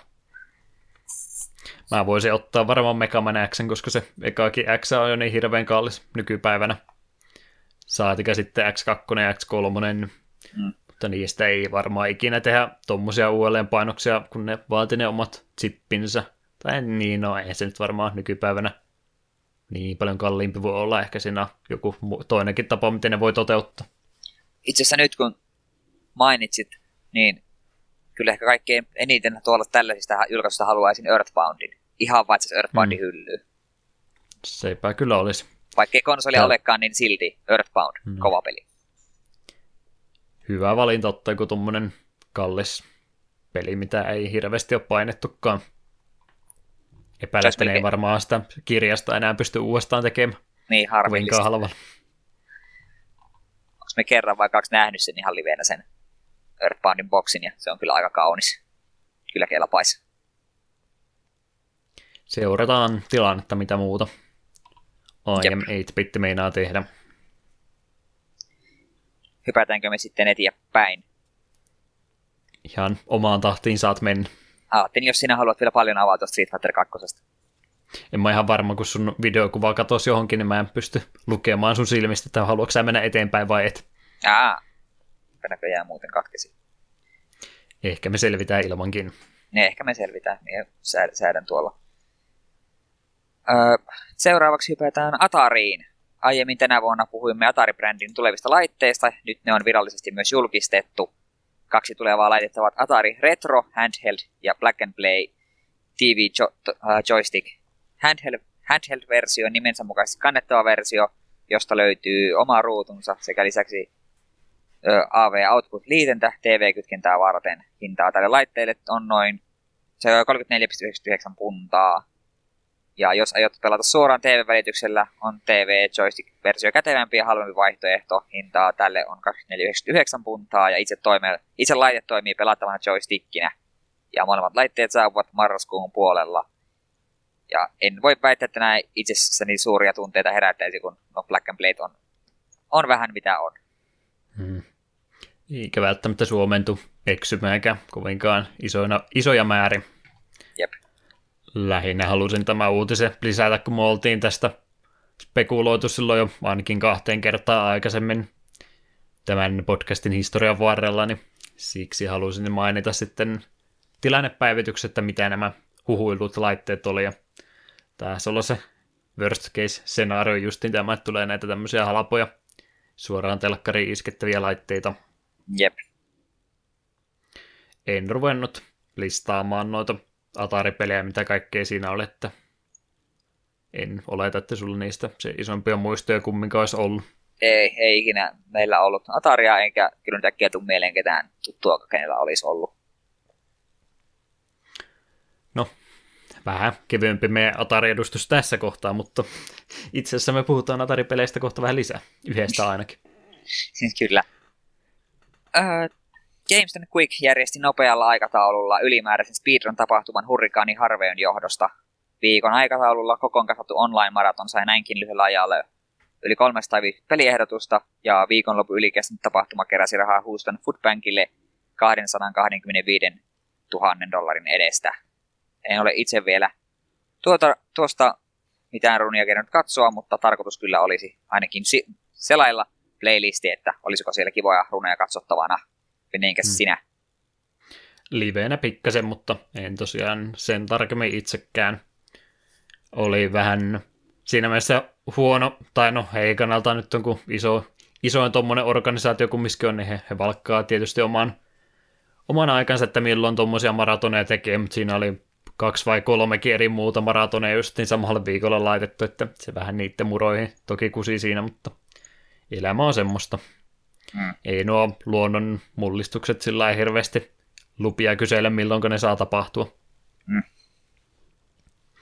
Se oli sinänsä, mitä vähän ehin livenä katsomaan, ihan semmoinen mukava, nyt, nyt on erittäin musta huumori, kun sanot tämmöinen tuulahdus tämmöisen hurrikaani ympärillä, niin, mutta mut, tosiaan ihan semmoinen mukava muutos ja normaalin, kun he ovat nyt jo pitkään aikaa tehneet noita kaksi kertaa vuodessa niitä tapahtumia, mitkä sitten on aika tarkkaan suunniteltu ja katsottu, ettei siellä kukaan rupea hirveästi riehumaan, niin täällä nyt sitten just tämmöinen vähän tota, tota, nap, napit auki meininki, ettei sillä hirveästi stressailtu ollenkaan. Nopsaa järjestetty ja ihmiset sai sitten tosiaan kototansa käsin striimailla nuo pelinsä, mitä pelailevat läpi, niin oli vähän erikoisempia pelivaihtoehtoja siellä joukossa, plus sitten myöskin semmoisia ihmisiä pääsi ekaa kertaa GameStar Quickkeihin osallistumaan, jotka ei sitten välttämättä halua kumminkaan montaa tuhatta euroa tuhlata siihen, että lentää paikan päälle.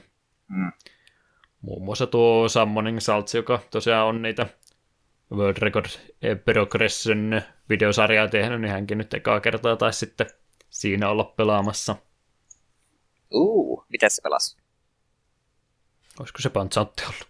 En muista okay. itsekään. Ja hitto, se jotain, pitää ainakin Jotain pelas kumminkin. Se pitää kyllä ainakin katsoa. Hieno mies.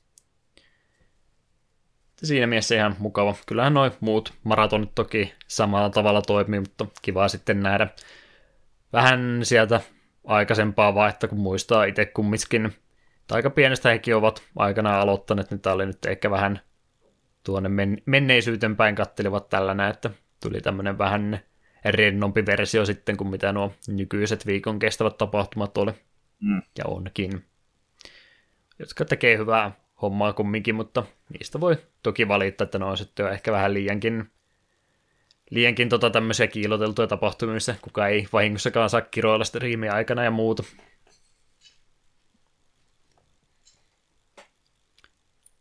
Jos et se kun mainitsit, tapahtuma kumminkin.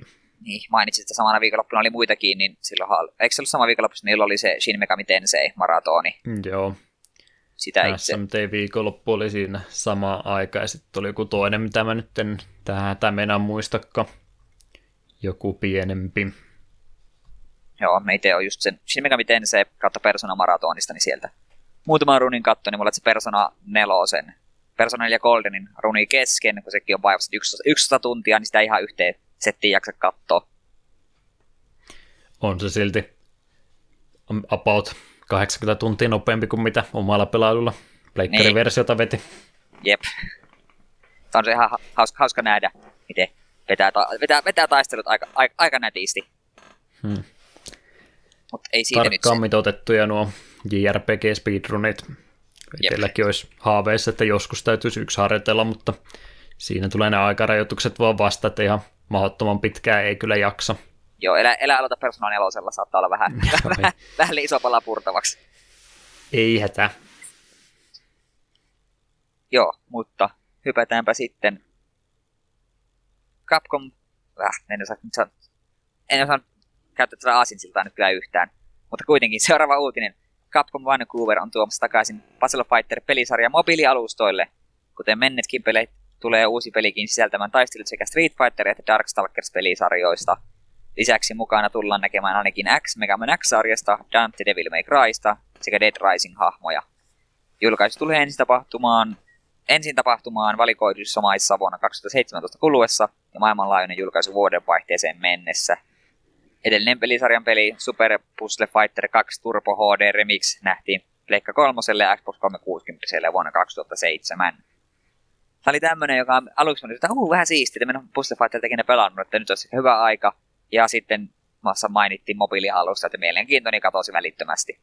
Hmm. Ei kelpa. Ei, ei, ei, ei millään mobiili kännykällä halua mitään vakavaa pelata. Me haluamme pelata sillä korkeintaan Magikarp Jumpia. Ja sekin alkaa nyt olla aika loppuun asti kaluttu peli tällä hetkellä.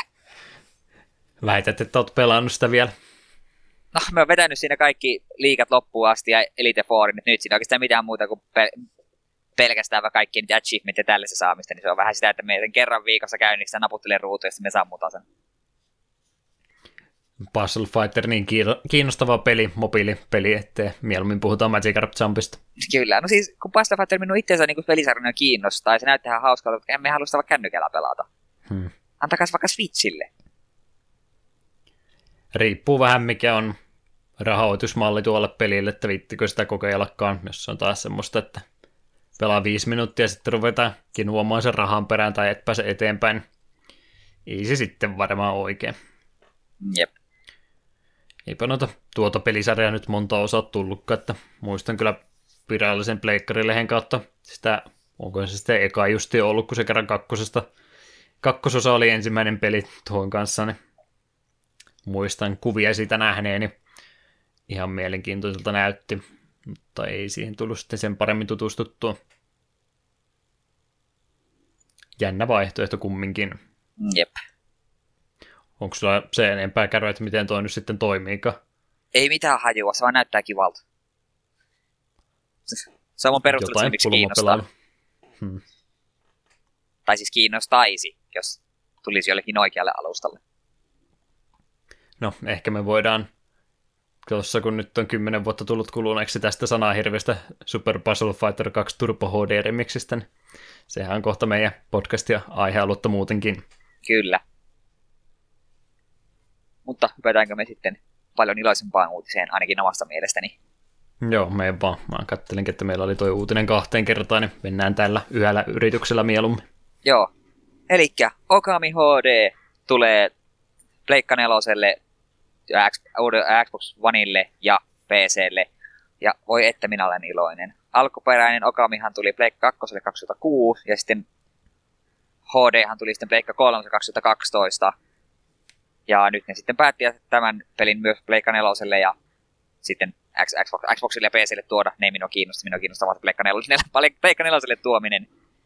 Ja minun alkuperäinen reaktio tähän uutiseen oli, että no siistiä, mutta viitinkö meitä tätä mukaan hankkia, koska mulla on Pleikka 2 se Okami hyllyssä läpi pelattuna. Sitten HD tuli Pleikka 3 joskus PlayStation Plusassa ja me pelasin sen Platinum Trophiin asti. Ja ajattelin, tarvinko me tätä. Ja sitten tuli tieto, että tästä tulee fyysinen julkaisu, niin jotta mun reaktio oli, että totta kai minä tarvitsen tämän. Ja fyysinen julkaisu, ja te tulee kuitenkin jo joulukuussa, niin minä ostan tämän joululahjaksi itselleni. Niin pääsen pelaamaan taas Okamia ja on niin iloinen, koska Okami on se paras Zelda. Se on moni samaa mieltä siitä. Itekin kyllä kovasti tykkäsin, kun Pleikkari kolmosesta ekaa kertaa pelailin. Sitä mietin, kun tuolla pelillä oli Viin kanssa ja sitten Pleikkari kolmosellakin, niin molemmilla vähän näitä liikkeen tunnistusominaisuuksia, että mitä jännää tuolla PC-puolella voisi tehdä päähän ja muuta ylimääräistä powerclavit molempiin hanskoihin ja tämmöistä. Kyllä. Oi että, oi että, oi Sä, Vähän liikaa keräilyä siinä on, mutta muuten main. No, olisi, joo, olisi jonkin verran, mutta ei se itsestäni ainakaan tuntunut Platinum Dropinkin, me vedin sinne vähän niin kuin puoli vahingossa, huomasin vaan loppupuolella peliä, että ei mun oikeastaan tarvii tehdä kuin muut, muutama semmoinen juttu, mitä en välttämättä muuten olisi tehnyt, niin Drop on sitten plakkarissa, niin olisi kiva sitten pelata. Ja, ja yleisesti ottaen me tykkää siitä, että peli julkaistaan kaik- kaikille mahdollisille konsoleille ihan vaan, että no niin, nyt se tulee sama peli vähän kauniimpana. Mutta Okami on alun perinkin niin älyttömän kaunis peli, niin me on oikeasti innostunut, me pääsen näkemään, miltä se näyttää Pleikka nelosella. Ja se, että tällekin julkaisussa tällä hintaa vaan 20. Se on suorastaan rikollisen halpaa näin hyvästä pelistä. Ehdottomasti ostan heti julkaisussa fyysisen version. Ja tulen varmaan kehumaan tätä peliä sitten joulukuun alla lisää. Saatan kyllä olla paha lintu ja sanoa, että ei taida välttämättä se fyysinen versio olla 20.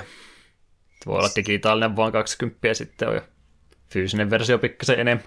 Mä muistan ainakin pelaajashopissa oli jo, että fyysinen versio siellä tuli jo alle 20. Hmm. Mä just tänään en tarkistanut, näin. mutta tämmöinen fiilinkin mulla oli harvemmin niitä nykypäivänä enää tuolla hinnalla näkee konsoleille. On niitä joitakin.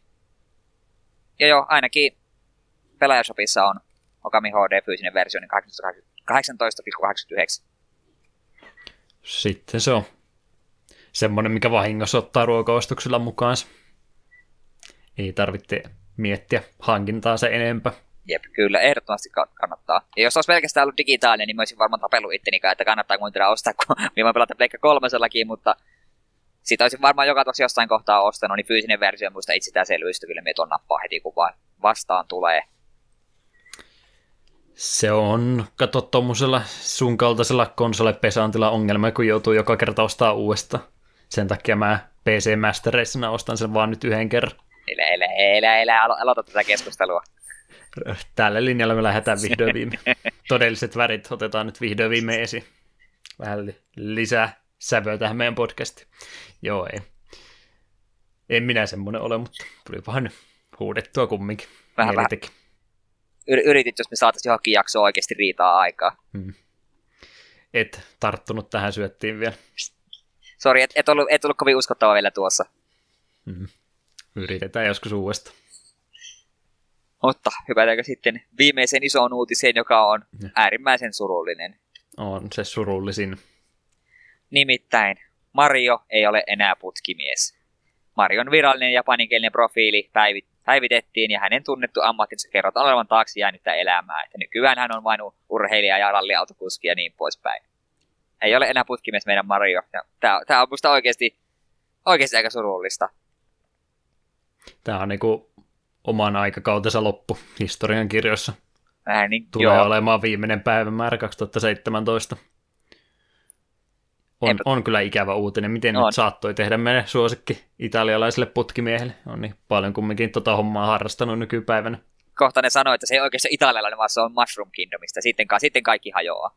Ei enää pysty. Eikä se ole edes Niin mä, mä en oikein tiedä mitä nyt usko, kun ei ole putkimies enää. Ja nyt kun Mario Odysseysta oli traileri ja sillä ei ollut enää sitä tripaalitatuointia vasemmassa olkapäässänsä enää. Onko tässä käynyt sillä tavalla, että se meidän tuttu Mario, niin se on, se on niin kuin muuttunut jossakin vaiheessa. Se on ollut, ollut tota se alkuperäinen Mario silloin arcade-puolella. Sitten kun ne huomasivat konsolipuolella tätä rupesi myymään, niin ne on nyt vaihtanut ja siellä on joku kaksoisolento vaan ollut tämä nykyinen Mario. Tai just, Salaliittoteorioita. tai just tässä, on, tässä on käynyt samalla tavalla kuin Donkey Kongin kanssa, että alkuperäisen Donkey Kongin Donkey Konghan oikeastaan Cranky Kongin tarkkoja ollaan. Ja Donkey Kong Junior olisi niin kuin nykyinen Donkey Kong. Että tämä ei ole enää oikein Mario, vaan tämä on Marion poika. On Mario Junior. Jos kuuntelet tällä hetkellä tarkkaan, niin taustalla soi X-Filesin tunnari. Se, semmoista teorisointia tällä hetkellä on menossa. No, Joo, no eihän, eihän tuo nyt se enempää ollut, että silloinhan kun Mario pinnalle nousi, niin sehän oli Brooklynista kotoisin tosiaan ja italialais syntynyt ja muuta, niin ei sitä nyt hirveästi enää tässä vaiheessa on muisteltu, että lähinnä niistä ei jostain vaan enää jäljellä ne putket oikeastaan. jep. Eipä Mario ikinä missään pelissä putkimieshommia vielä tehnyt, niin ehkä on korkea, se ei myöntä, että ei se oikeasti putkimies ole. Vale diplomi seinällä ollut varmaan vaan. Kaikkia muuta tehnyt, kyllä. Tai ehkä, ehkä Mario kävi itse putkiin, mutta ei se ikinä kerännyt tehdä niitä hommia, kun Bowser kidnappailee prinsessaa koko ajan, ja sitten pitäisi tennistäkin käydä pelaamassa jossain välissä, niin ei vaan kerkeä tehdä niitä töitä. Kun nyt vaan lokeillaan tänne päin, niin mä kyllä vähän epäilen, että ei Mariolla myöskään, Dr. Mariolla ikinä lääkärin lisenssiä ollut.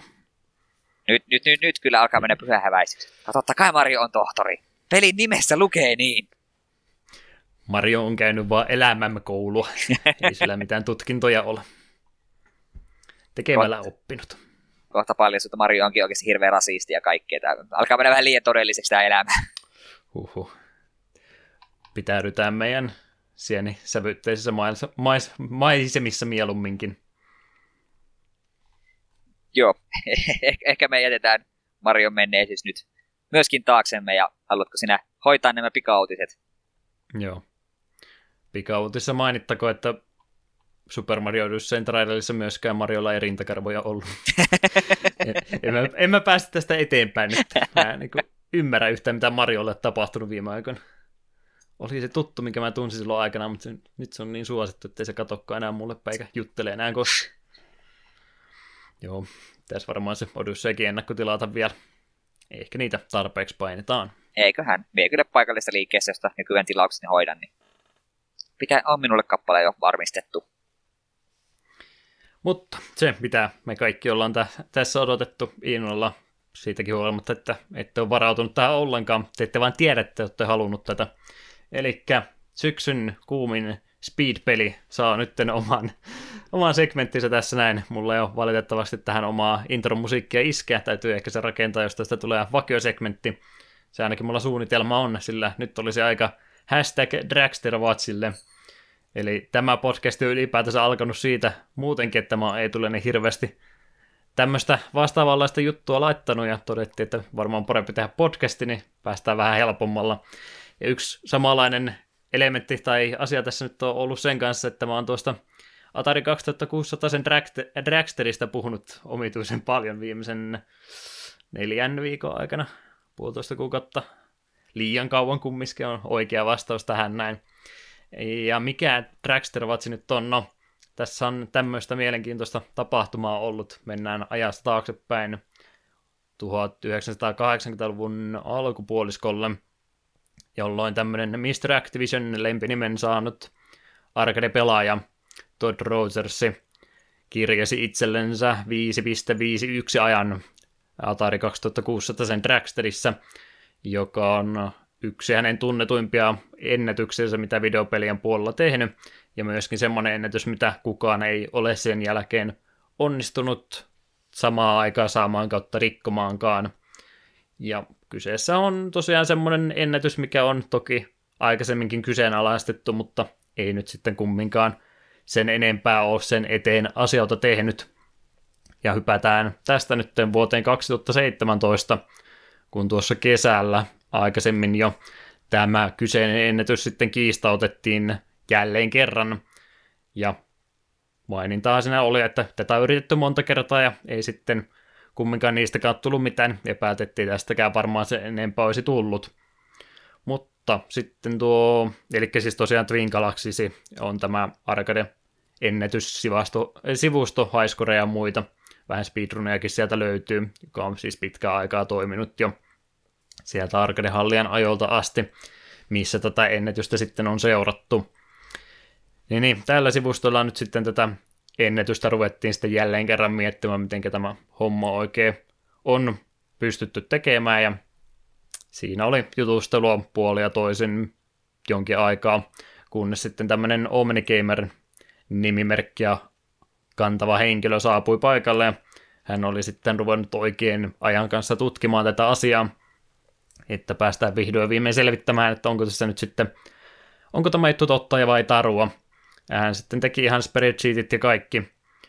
Kaiken mahdollisen työ yritti kivet ja kannot kääntää ympäri ja hän tuli siihen johtopäätökseen, että 551 on mahdoton aika. Paras mitä pystyy ihminen kautta imulla, tai anteeksi toi taspotti saamaan aikaiseksi on 557, eli 600 osaa hitaampi aika.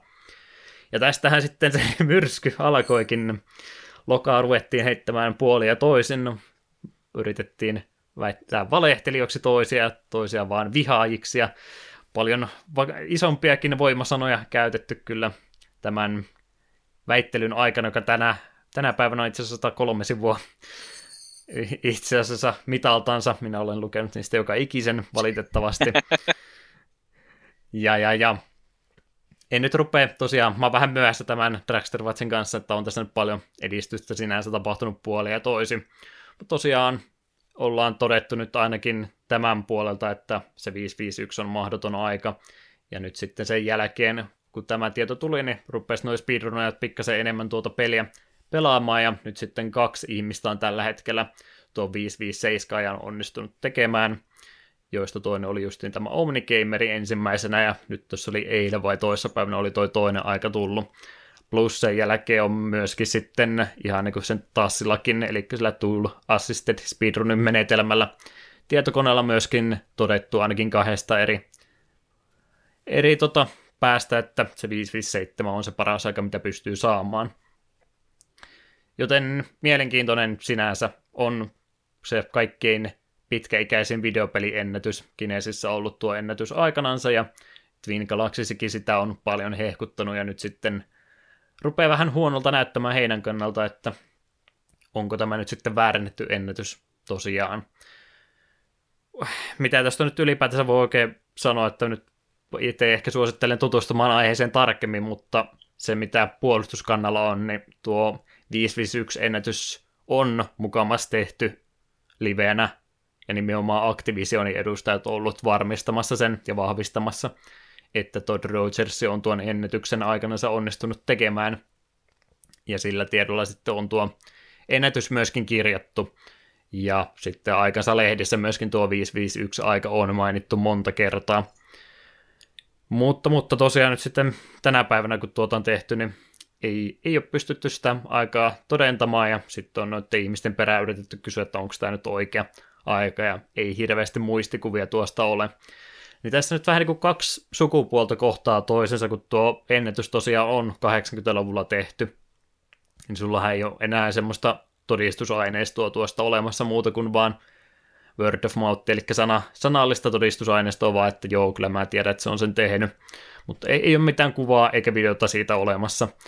Niin kyllähän se vähän kysymyksiä herättää, että onko se nyt oikea ennätys, koska hirveästi tuo huomiota saanut speedrunin skeneen puolta tuo Dragsterit tässä viime kuukausien aikana, varsinkin viime viikkojen aikana monet on sitä ruvennut pelaamaan, muun muassa tämä hörö tässä näin, joka äänestä tällä hetkellä on. En ole 557 valitettavasti saanut. Mutta mut, kaikki todistusaineisto tällä hetkellä, mitä on viime aikana tullut, on tuota ennätystä vastaan, mutta siellä on, on ilmeisesti olemassa Twin Galaxysilla näyttöä kumminkin, että se ennätys on aikanaan tehnyt, tehty. Ja Activision sinänsä on tässä nyt vähän se väliinputoja, että en mä tiedä minkä takia Activision olisi tuosta aikana sitä valehdellutkaan. En mä näe mitään syytä, minkä takia, tai mitä hyötyä he siitä olisivat saaneet. Korkeintaan ehkä vähän mainosta, mutta ei isompaa kumminkaan. Tuo on nyt vähän, ainakin tuossa skeneessä kova ja kuuma puheenaihe, mutta en tiedä. Mä oon tässä nyt tästä 10 minuuttia höpissyt jo, niin ylipäätänsä kaksi kysymystä. Mitä mieltä sä oot tästä koko jutusta ja toinen tärkeämpi kysymys, mitä mieltä sä oot siitä, että mä oon sulle tästä joka ikinen päivä tilannepäivitystä väkisinkin tyrkyttänyt? Vastaan jälkimmäiseen kysymykseen ensin ja se on itse asiassa ollut varsin, varsin mielenkiintoista seurata sitä tilannetta. Etenkin kun itse ei ole tarvinnut lukea sitä kolmea sivua, saan sulta kivan tiivistelmään aina, mitä on, mitä, mitä, mitä on meneillään. Hmm. Ja toiseksi, niin minusta me tavallaan ymmärrän Twin Galaxy siinä mielessä, että ne ei todennäköisesti halua tuota, niin kuin, sitä, sitä olevina ennätystä niin kuin perua, se on kuitenkin aika, aika iso juttu ja pitkään ollut, niin se sitten jos ne nyt siinä myöntää, että okei, tämä, oli, on niin kuin ollut huijausta, niin sitten se voi olla, että sinne se, ne pelkää, että siinä tapahtuu semmoinen lumivyöry-ilmiö, että yhtäkkiä ruvetaan niitä muitakin vanhoja noita, noita, noita aikoja vähän tutkimaan, ja siitä saattaa löytyä jopa muutama lisääkin. Ne vähän ehkä pelkää tällaista reaktiota, mutta toisaalta jos näin monessa suunnassa on näytetty, että tämä ei yksinkertaisesti ole mahdollista edes tasilla saada nopeampaa aikaa, niin vähän on taistelua tuulimyllyä vastaan, että ehkä niiden kannattaisi oikeasti vain niillä ylpeytyä ja myöntää, että, tai ainakin jos niillä kerran on mukaan näyttöä siitä, että tämä ennätys on tehty, niin onko, sitä, onko ne mitenkään nä- antanut tätä näyttöä muille? Hmm. Vai väittääkö ne vaan, että kyllä tämä on tehty? Sehän siinä vähän on. Toi Twin Galaxy, sehän on omistajuutta vaihtanut useammankin kerran historian aikana, että se, joka siellä tällä hetkellä Chase Hall on vetovastuussa, niin eihän hänellä ole mitään tekemistä noiden aikaisten juttujen kanssa, että hän vaan sitä vanhaa tietokantaa siellä ylläpitää tällä hetkellä omaa uutta sitten lisäilee myöskin päivityksiä. Mutta mut, tähän kaikkeen mä tästä nyt ylipäätänsä haluaisin muutenkaan sanoa, niin itse pelihän on tosiaan kaksi kilopittiä vai kilopaitteja, mulla menee ne kaksi aina sekaasi kooltansa, että on aika epätodennäköistä, että tässä kohtaa ei olisi jotain jäänyt huomaamatta. Itse pelistä ei pitäisi olla mitään salaisia versioita, ellei sitten Rogersilla itsellänsä jotain prototyyppiä, minkä pystyy nopeammin pelaamaan. Ja tietysti toki mahdollista on, mutta sehän sitten on käytännössä huijauksen puolta jo. Twin Galaxy on just ollut se sivusto, joka ei ole sitten halunnut noita glitsejä esimerkiksi speedruneihin hyväksyä ollenkaan, niin senkin takia tässä on ehkä vähän ollut sellainen tunteet pinnassa, kun on ollut se ollut tota kinaanut tällä kahdella osapuolella ennenkin Twin Galaxysilla ja sitten speedrunin puolella. Ymmärrettävähän tuokin toki. Mutta ei, ei tässä niinku tällä hetkellä oikein ole semmoista kunnon näyttöä, minkä takia se olisi aikanaan tapahtunut, joo, on kirjattu aikanansa, mutta kaikki muu tänä päivänä on sitä vastaan, ja en tiedä sitten, siellä nyt olisi lupa, lupailtua tehty, tai lupauksia tehty, että Todin pitäisi tuota, Todd Rogersin pitäisi tuota aikaa yrittää vielä toisintaa jossakin vaiheessa, ja myöskin itse Twin Galaxy on palkannut sitten ihan jonkun ulkopuolisen taho tarkistamaan tuon pelin lähdekoodia ja toteamaan, että onko se mahdollista se aika. Mutta tämä on vaan nyt sitten luvattu, että no me ilmoitetaan tämä tämä tutkimustulos sitten meidän seuraavasta tapahtumasta. Tulkaa kaikki katsomaan ja tuomaan rahamme tänne, että sekin tässä vähän ikävä puoli toki on. Onhan tämä vähän sinänsä, tehdään härkä kärpäsestä, vai miten se sanonta meneekään, että kärpäsestä härkänen. Niin, kär, kärpästä härkänen, niinpä. Niin, niin, niin. Siinä mielessä nyt ihan omi, omiin sfääreihinsä paisunut tämä juttu, että ei tästä ikinä mistään muusta pelistä 103 ja formisivua käytön läpi väittelyä. Että, että Rogersilla on myöskin ennen aikanansa ollut ennätyksiä, mitkä on todettu mahdottomiksi. Että en tiedä, onko tässä tarkoituksella yritetty huijata vai vahingossa laitettu väärää aikaa. Yksän se legendaarinen tarina tosiaan Rogersilla joku ennätys oli, mikä todettiin sitten mahdottomaksi ja siinä tuli sitten tuomari ratkaisemaan riidan ja sanoi, että oho, sori, mulla oli semmoinen kahviläikkä tuossa kohtaa papereita justiin, niin oli niin. sen takia käynyt vahinko. Joo, tässä se kerroit aiemmin. Hmm. On kyllä, vähän kyllä, jos kaverilla on vielä tuomatta historiaa, niin pikkusen herättää epäilyksiä, että ei taja olla puhta, puhtaat jauhot pussissa nyt tälläkään hetkellä. Hmm. Ikääntynyt mies sen toki jo kumminkin, että eiköhän hän ole kumminkin sen kaiken maine ja mammonan saanut jo. Niin. Ehkä tästä nyt voisi irti jo vihdoin viimein päästä. Kumminkin Twin Galaxysin ja kaikkien muidenkin tuommoisten speedrunin leaderboardsien pitäisi kumminkin olla tollain reiluja, ettei se nyt huijarit saa siellä ensimmäisenä olla. Mm. Ei sitä kukaan muu halua lähteä uudestaan yrittämään, jos tuolla tuommoisia vanhoja aikoja pidetään, että jossakin vaiheessa niin sieltä täytyy poistaa. Tätä nyt tosi, tosi hankala verrata niin urheilua, että tämä nyt voisi käyttää esimerkkinä, että no mähän silloin heitin 80-luvulla se 100 metriä keästä, että siellä oli äitiä iskeä katsomassa silloin, että kyllä se ihan todellinen ennätys on, mutta se nyt toki, että ei pysty sillä kuin se ei ole teoreettinen maksimi välttämättä, mutta pelien kanssa tuo nyt on vähän hankala todeta, että siellä on monia argumentti ollut se, että kun tämä nyt on tehty emulaattorilla ja muuta, että ei, te, ei tästä varma voi olla, ja varsinkin tämä oikein kuuma sana human element, joka on jo moneen eri T-paitaankin painettuna, niin ei ota tätä ihmiselementtiä huomioon ollenkaan, että siellä joillakin on vähän tämmöistä taikauskoakin olemassa, että jos mä niin yritän ja uskon itseeni, niin mä pystyn matematiikankin selättämään tällainen ja saamaan se ajan, mutta... Niin no se, jos niin pelkästään tasilla ollaan jo todistettu, että ei, se ei vaan täydellinen tietokone ei pysty tekemään sitä suoritusta paremmin, niin hmm. minkä ihmeen takia ihminen pystyisi? Järpäisiä. Hmm. Ehkä tässä on vaan käynyt yksinkertainen simppeli, että siellä on kirjoitettu se aika väärin, eikä ole tarko- tarkoituksella yritetty ketään huijata, mutta en lähde syyttelemään. Ei täällä nyt varmaan Todd Rogers ole tätä podcastia kuuntelemassa, niin... niin. Muutenkaan Atari-aikaisia ihmisiä, jotka Todd Rogersia fanittaa niin hirveästi kuuntelemassa, niin ehkä tässä nyt saa sanoa mitä tahansa, mutta siitäkin huolimatta parempi ehkä olla hirveästi huutelematta. Kohta molemmat saadaan tapauksia. Tapaus. Mm. Sitä päivää ootellessa. Ihan jännä juttu. Tosiaan tilanne tällä hetkellä on se, että kaksi ihmistä on se 557 ajan saanut, mutta ei parempaa. Lupa, lupailtu, että Twin Galaxy julkaisee jossakin kohtaa tuon raporttissa sitten, että onko se tosiaan mahdollista. Tässä kohtaa nyt ihan, että jää historiankirjoihin mun veikkaus, mä, mä epäilen, että ikinä missään vaiheessa ei saada tarpeeksi todistusaineistoa sitä vasta, että se ei olisi mukaan mahdollinen, ja sen takia se tulee pysymään sitten siellä historiankirjoissa aina ikuisesti, vaikka sitä nyt ei sitten pystyisi todistamaan todelliseksi. Mm. Mutta Tämä on Dragster Watsin tarkoitus. Mä aion joka toinen, tai ei siis joka jakso antaa tilanne raportti, että miten tämä homma etenee. Aina siihen asti, kunnes joku ratkaisu saada.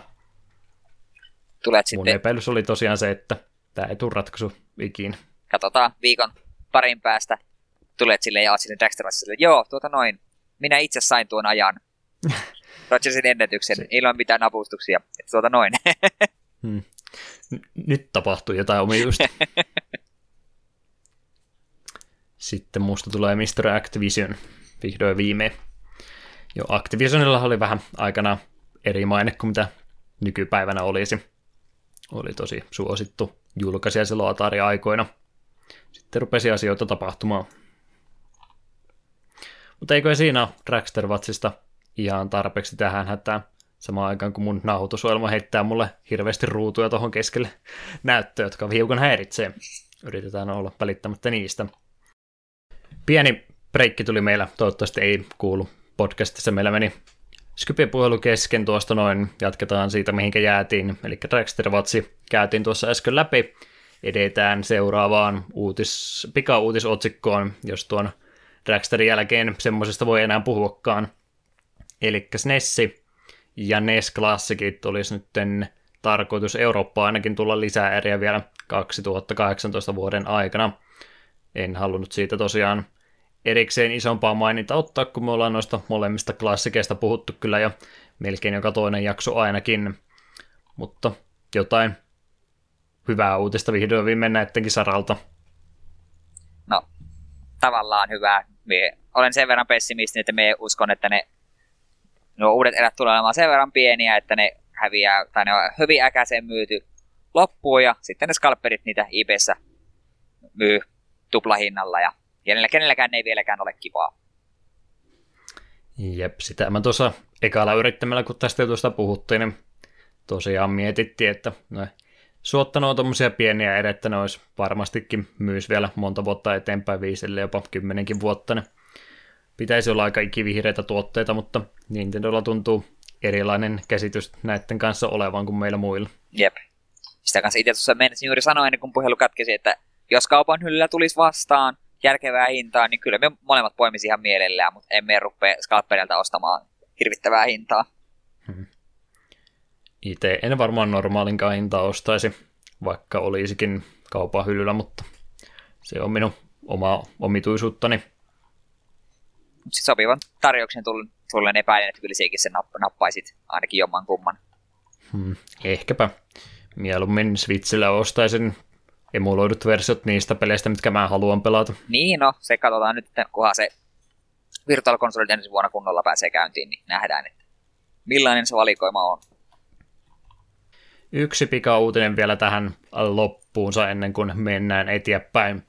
Tosiaan tämmöinen jännä projekti myöskin tapahtunut tässä näin ja saatu päätökseen, kun Mamaluiki-projekti on ollut tämmöinen 200 artistin uudelleen animointi. Ollaan tehty uudestaan tuo yksi tuttu jakso Super Mario World nimisestä TV-sarjasta. Ja tuo jakso oli nyt sitten jaettu 255 pieneen kohtaukseen, joista joka, jokainen artisti sitten on oman pienen pätkänsä animoinut omalla tyylillänsä. Ja tuo valmis jakso löytyy nyt tosiaan YouTuben kautta. Voi sieltä käydä sen katsomassa, jos tälle päälle sattuu tulemaan. Vähän ehkä erikoinen uutinen, mutta halusin sen mainita kumminkin, koska tuo jakso sinänsä ihan tuttu Tiedätkö sä yhtään, mistä me puhutaan? En edes tiennyt, että tämmöinen on meneillään, enkä tiedä mikä jakso Mama Luiki on, mutta googletin tai laitoin YouTuben hakuja ja varmaan heti nauhoituksen jälkeen sen sitten kurkinkin. Hmm. Siinä mielessä toi, ehkä jos ei tosiaan ole tuota alkuperäistä jaksoa tullut kokonaisuudessaan nähtyä, niin jos mennään ajassa kymmenen vuotta taaksepäin, niin muistaakseni näitä surullisen kuuluisia YouTube poop-aikoja, kun tehtiin näitä videoita, missä vähän sanamiksailtiin ja Joo, korvia on. pahoinpideltiin ja Joo, muuta. on niitä tullut nähtyä elämässä vähän liian monta, mutta... Mm. Tämä oli justin tämä Mama Luikin jakso, varmaan se kaikki aikojen eniten hyödynnetty näissä videoissa, niin siitä tämä on itselle mieleen jäänyt.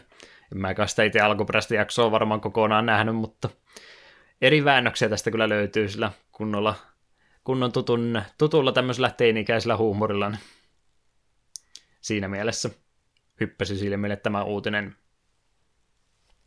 Kyllä on aikaa mennyt eteenpäin, kun ne ei ole enää suosittuja pitkään aikaa ollut. Nostalgia fiilis YouTube-puuppien perä. Se on jo vähän surullista. Oikein kunnon taiteen multihuipentuma ollut ne silloin aikanansa. Joo, eiköhän siinä ole ylipäätänsä noin uutiset käyty läpi, niin sikäli mikäli meidän puhelu ei katke kolmatta kertaa tämän jakson aikana, niin ei voisi vielä parista ROM hacking jutusta puhua. Joo, täällä ensimmäisenä olisi Dragon Quest and Final Fantasy in Itadaki Street Special. Japanin versio Monopoly-pelistä PlayStation 2. Ja nimestä varmaan voikin päätellä, että pelistä löytyy tuttuja hahmoja kahdessa suuressa JRPG-sarjasta – hahmojen dialogia ei ole vielä käännetty, mutta menut ja gameplay-tekstit on. Ja käännöksen mukana tulee mudattu tiedosto, jonka avulla pelaaminen PCS X2-emulaattorillakin onnistuu. Tämä on itse asiassa varmaan aika samantyylinen kuin Wiillekin oli tämä Fortune Street, vai Boom Street, se nyt on Euroopassa. Semmoinen mono- monopolityylinen peli. Hmm. Mietin, että Monopoly-peli Pleikkari 2, niin toivottavasti nyt täysin hintainen ei ainakaan ollut. Kuulostaisi vähän hurjalta. Mm. Tarvii monopoli kumminkin hirveästi rautaa pyörittääkseen. Tässä vähän nyt sivuuteen, että kun mainitsin juuri tuon, se on Boom Street niin Eurooppa-alueella. Siinä on Mario ja Dragon Quest-hahmoja. Se on just semmoinen vähän monopolimainen, ostet, ostetaan alueita ja niin sitten voi osata noita, noita osakkeita, niin se on itse tosi mainio peli. On siskon luona sitä Wiille pelannut aika paljonkin, niin jos jossain tulisi vastaan, niin haluaisin sen myös itsellekin. Monopoli. Monopoli. Ja... Ei välttämättä tarvittisi konsolikäännöksiä siitä, mutta mikä minä näistä asioista olen päättämä. Niin, no ota huomioon, että Monopolista nykyään löytyy joku miljoona eri versiota. Löytyy Game of Thronesia ja löytyy. Mario Monopolia, ihan kaikkia Monopoleja löytyy. Yksikin riittäisi. Jos Monopolista nyt puhutaan, niin muista vaan muksuna kiukutellen sen kanssa, kun meni kaveri tontille, enkä olisi halunnut maksaa rahaa, kun mä oikein ymmärtänyt, miten se peli toimii. Mm.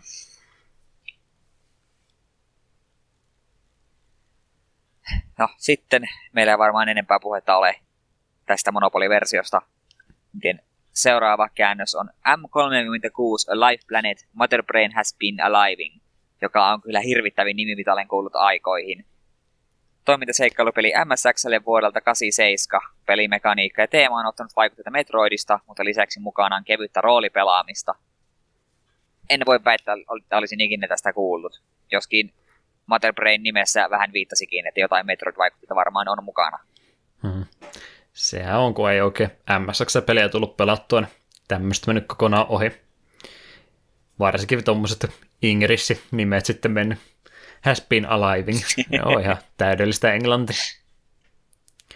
Vähän alkeellisen näköinen peli, mutta ilmeisesti jotain arvoa silläkin on, kun joku malttanut sen kääntää tässä vaiheessa. Täytyisi laittaa itselle muuten korvan taakse, että täytyy jotain MSX peliä ehdottaa ja katsoa, että onko niitä esimerkiksi uudelleen julkaistu mille alustoille kautta vaihtoehtoisesti, jos joutuu sitten emulaattoreita käyttämättä, onko se vaihtoehto myöskin olemassa. Luulisin, että jotain MSX-emulaattoreitakin olisi. Mm.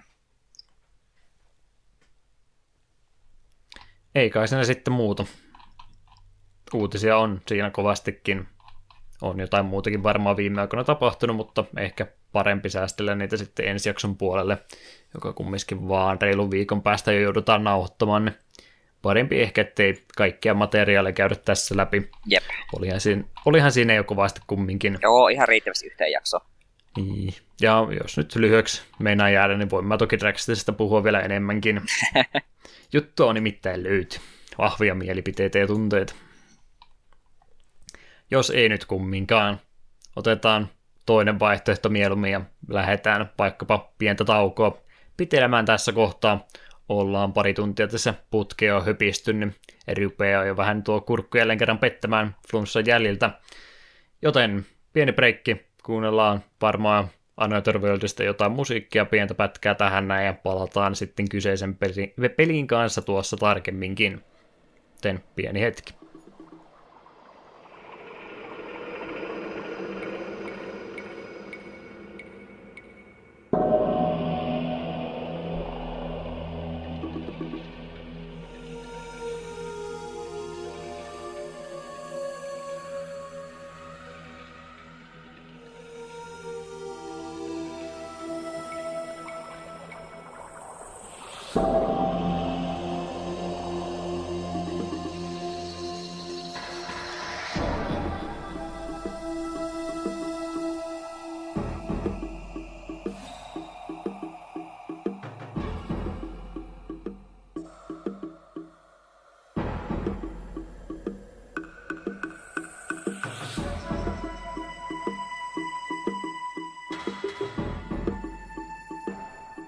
Takapölkkö-podcasti 18 jakso meillä menossa. Ja olisi korkea aika siirtyä itse tämän jakson aiheeseen, eli Another World-nimiseen peliin, joka ollaan nyt molemmat tässä suht hiljattain läpi pelailtu.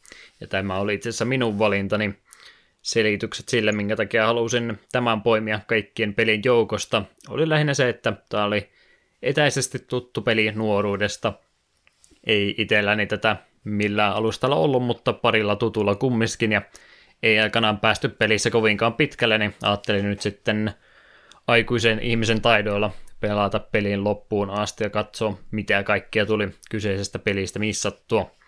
Olitko Etu itse ehtinyt tätä aikaisemmin pelaamaan? Mä oon joskus emulaattorilla ihan sitä alkupätkää, eli kun juostaan sitä mörrimöykkyä karkuun, niin sen verran me muistan sitä joskus pelanneen, ja, mutta en sen pidemmälle. Et se, on, et se on just sitä aikaa, että kun on ollut emulaattoria kasapelejä, niin ollaan käynnistelty vain jotain ja pelattu ja sitten että ei tätä jaksaa vaihtanut peliä. Et sen isompaa kokemuksia mulla pelistä ei ollut. Hmm. Varmaan SNES vai Mega Drive-versiota sitten Var- koittanut. Varmaan SNES. SNESia mua tuli käytettyä paljon aikoinaan. Mm, joo, se on se sama mitä itse tuli Super Nintendo-peliä tuosta itse pelattu ja sitten sukulaisella oli kyllä sitä PC-versiotakin aikanaan. Muistan sitäkin nähneeni. Ei mitään isompaa eroa niiden välillä ole mielestäni kyllä ollut. Mutta itse pelistä pari faktatietoa tässä läpi ennen kuin ruvetaan itse pelistä sen enempää puhumaan. Julkaistu peli on aikanansa 1991 ja ensimmäiset alustat, mille tämä peli on tullut, ne on ollut Amigalle ja Atari STlle. Tosiaan ne on ne ensimmäiset ainoastaan, kyllä noita alustoja sitten löytyy tuolta paljon enemmänkin. Kehittäjänä on ollut Delphin Software, ranskalainen pelin kehittäjä, muun muassa Flashback on tehnyt, mikä ei mulla sanonut mitään, mutta se oli ainakin yksi isoimmista maininnoista, mitä muiden suusta, äh, suusta kuuli. semmoinen klassikko hitti kuin Shaq Fu myöskin heidän tekeleensä. Ilmeisesti naurusta päätellen on ei tule tuttu peli myöskin. Ja sitten Motoracer-pelisarja, eli Motska. Arcade ajelua, mitä mä muistan ensimmäistä osaa itse ainakin pelanneeni. Sä Shaq Fu ainakin tunnistit, jos ei muuta. Joo, Shaq Fuun tiedän maineelta ja vähän sitä nähnytkin. Ja Flashback on kanssa näitä pelejä, mitä on sille ihan pikkusen joskus testannut ja nähnyt. Sama, hyvin samankaltainen pelihän se on kuin tämä. Hmm. Samalla periaatteella tehty. Tosiaan itse pelistudio kumminkin aikoja sitten kuopattu 2002 vai 2003, että ei noiden motoraceritten jälkeen oikein kummempaa tullut. Ja Interplay sitten ollut tuo konsolipuolen kehittäjänä, amerikkalainen peliyhtiö. En nyt ruvennut Interplaystä se enempää tutkimaan, kumminkin iso, iso julkaisija tekijä aikanansa ollut ja paljon sieltä pelejä heidän päästänsä myöskin löytyy. Mutta itse henkilö Another Worldin tai Out of This Worldin takana, kuten tuo Jenkkien puolella tunnetaan, oli se henkilö nimeltä Erik Chahi, 1967 Ranskassa syntynyt pelin kehittäjä, jonka ensimmäinen peli on julkaistu aikanaan 1983 tuommoiselle Orik 1-nimiselle PC-alustalle. Ja senkin jälkeen lukuisia pelejä hän on tehnyt, mutta se pienempiä julkaisuja. Ensimmäinen iso hitti oli oikeastaan tämä Another World 91, ja sen jälkeen sitten vähän hiljentynyt tuo hänen peliurakkansa sen jälkeen, mutta pari isompaa mainintaa, mitä sieltä halusin mainita, oli tuo Heart of Darkness 98 Pleikkari ykköselle, muistan sitä paljon pelaaneeni muksuna, ja sitten viimeisimpänä oli tuo From Dust-peli 2011, mikä ihan ok arvosteluita myöskin aikanansa puoleensa keräsi, ja muistan ainakin silloin, kun siitä uutisoitiin, niin lähinnä kyseisen henkilön, eli Erik Zahin historian takia tuo aika pinnalla silloin aikanansa oli, mutta ei mitään semmoista isompaa isompaa reaktiota kumminkaan aiheuttunut tuo peli. Muistan sen uutisoinnin kumminkin, kun tuo peli oli tulossa. Oot sä mitään muuta Eerikin peliä pelannut ikinä? No Heart of Darkness on semmoinen, mitä me on aina halunnut, mutta sitten se aina, me ei vaan unoha se olemassaolo. Se nyt välillä törmää nimeä, että ai niin joo, tuo peli, mihin piti joskus tutustua. Ja From Dust taisi jossain kohtaa olla Pleikka kolmosella plussapelinä. No, mielestäni olen sen asentanut, mutta kertaakaan en ole käynnistänyt. Hmm se on niiden pelien kanssa vähän ongelma. Noiden plussapelien jää valtosa pelaamatta. Humble muissakin kyllä tarjouksessa monesti on, että varmasti halvalla tänä päivänä jo lähtee. Muuta tietoa sävellyksestä on vastannut henkilö nimeltä Jean, onkohan tuo François Freitas, mitenkä ranskankielisiä nimiä ikinä laustaankaan. Hänestä ei jostain kumman syystä ainakaan videopelimaailmasta löytynyt mitään muuta tietoa muuta kuin, että hän on tähän peliin sävellyksen hoitanut. Itse alkuperäisessä versiossa ei ymmärtääkseni muita kappaleita ole muuta kuin alkutunnari ja lopputunnari ja sitten noissa myöhemmissä versioissa löytyy pikkasen enemmänkin musiikkia. 3DO-versiosta muistaakseni ensimmäisen kerran ja sitten nämä vuosijulkaisut, mitä myöhemmin on 15-vuotis- ja 20-vuotisjuhlajulkaisut, joista me molemmat ajettiin sitä 20-vuotisjuhlaversiota pelata. Joo, Jos muistaakseni. oikein ymmärsin. Silloin kesävaleista sulle uhkaili, että tämä pitää nyt ostaa. Kyllä se taisi maksaa jopa monta, monta, monta euroa. Monta euroa oli jo. Eli moneen kertaan tämäkin peli on julkaistu ja myöskin aikanansa lähes kaikille mahdollisille tämä on, on kyllä tehty. Alkuperäiset porttaukset tosiaan, kuten mainitsin, niin 3DOlle tuli aikanaan Apple 2, mikähän tuo GS-päätö on mahtanut olla, mutta Apple-laitteille on tullut Atari Jaguar-versio löytyy, Mac-versio, DOS-versio, niin kuin mainitsin, niin Sega CD-versio, Genesis, Super Nintendo. Oikeastaan kaikille mahdollisille tuon aikakauden alustoille tuo peli on tehty. Ja sitten tosiaan noin vuosijulkaisut myöhemminkin, niin iOS, Linuxia, Androidia, Windowsia. Pitääkö mun nuo kaikki luetella? Ei varmaankaan. Kaikille mahdollisille. Joo, kutakuinkin. Jos on olemassa konsoli, niin tämä on sille jossain muodossa. Siinä mielessä laajalle levinnyt peli kyllä ehdottomasti on. Mutta siinä varmaan noin ylipäätänsä taustutut tuosta Another Worldista, ja voin itse pelistäkin varmaan puhua pikkaisen enemmän. Kyseessä on tuommoinen Prince of Persia-henkinen elokuvallinen tasohyppely, pusle, vähän yhdistelmää ehkä niistä kahdesta elementistä. Eli Prince of Persia varmaan on jokaiselle tuttua, mutta selityksen vuoksi niin vähän semmoinen ehkä kankeampi tyyppinen tasohyppelypeli, missä pitää tosiaan se oikea reitti etsiä sieltä 2D-kentästä, mitä kautta pääsee etenemään. Ja ei oikeastaan semmoista suurta sorminäppäryyttä iteltänsä vaadetta, nimenomaan se, että täytyy se oikea reitti kaikkien ansaluukkujen ja piikkiansojen ja näiden joukosta löytää. Siinä mielessä vähän erilainen peli kuin mitä tasohyppelyt ehkä tänä päivänä on, mutta nimenomaan semmoinen elokuvallinen, tunnelmallinen versio tuosta pelikenrestä. Kelpaako selitys? Se oli ihan hyvä selitys. Voisitko sä tarinaa jotenkuten selittää? Mä en sulle ollut muistinpanoa laittanut, mutta semmoinen aika simppeli startti tuolle pelille kumminkin on. Joo, Wiki, Wikipediasta huijasin, että päähahmon nimi on Lester Knight Jakin. Sitä ei ikinä pelin aikana mielestäni kyllä sanottu, kun dialogi eka pelissä ollut. Kuitenkin peli alkaa, kun Lester saapuu jonkinlaiseen maanalaisen laboratorioon suorittamaan jonkinlaista koetta, mutta sitten ukkosmyrskyn takia Salama pasauttaa siihen aika lähistölle ja syntyy jonkin sortin portaali, mistä Lester sitten tempaantuu vieraalle planeetalle. Sieltä pitäisi sitten mielellään päästä karkuun, koska kukaan siellä oikein ei tunnu tykkäävän Lesteristä. Se on ystävällisesti sanottu versio. Sanotaanko, että on aika vihamielisiä. Joo, lukuun ottamatta sitä yhtä, yhtä, yhtä toista alienia, joka sinua auttaa paik- aika monessakin paikkaa, joka ei Wikipedian mukaan tunnetaan nimellä Paddy. Ei se ole parempaa nime. Mennään sille. Ja se tosiaan peli siinä alussa oli tämä animaatio, joka tämän tarinan kertoo, ja sen jälkeen kaikki kerrottiin vain toiminnan kautta, että mene tuonne, tee juttuja ja välttele juttuja. Tarina oli siinä. Hmm.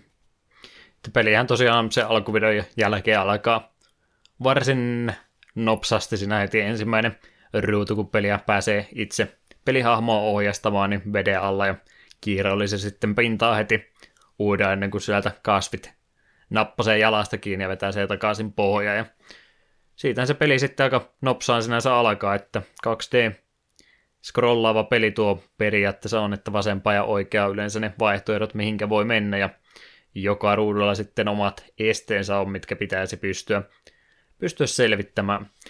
Itse Prince of Persia, mikä to, tosiaan tälle se esikuva on, niin sehän on semmoinen aika, uh, mitenkä nyt kuvailisi laatikkomainen, ei hirveästi taustoihin mihinkä muuhun panostettu, että on semmoinen oma sokkelonsa vaan.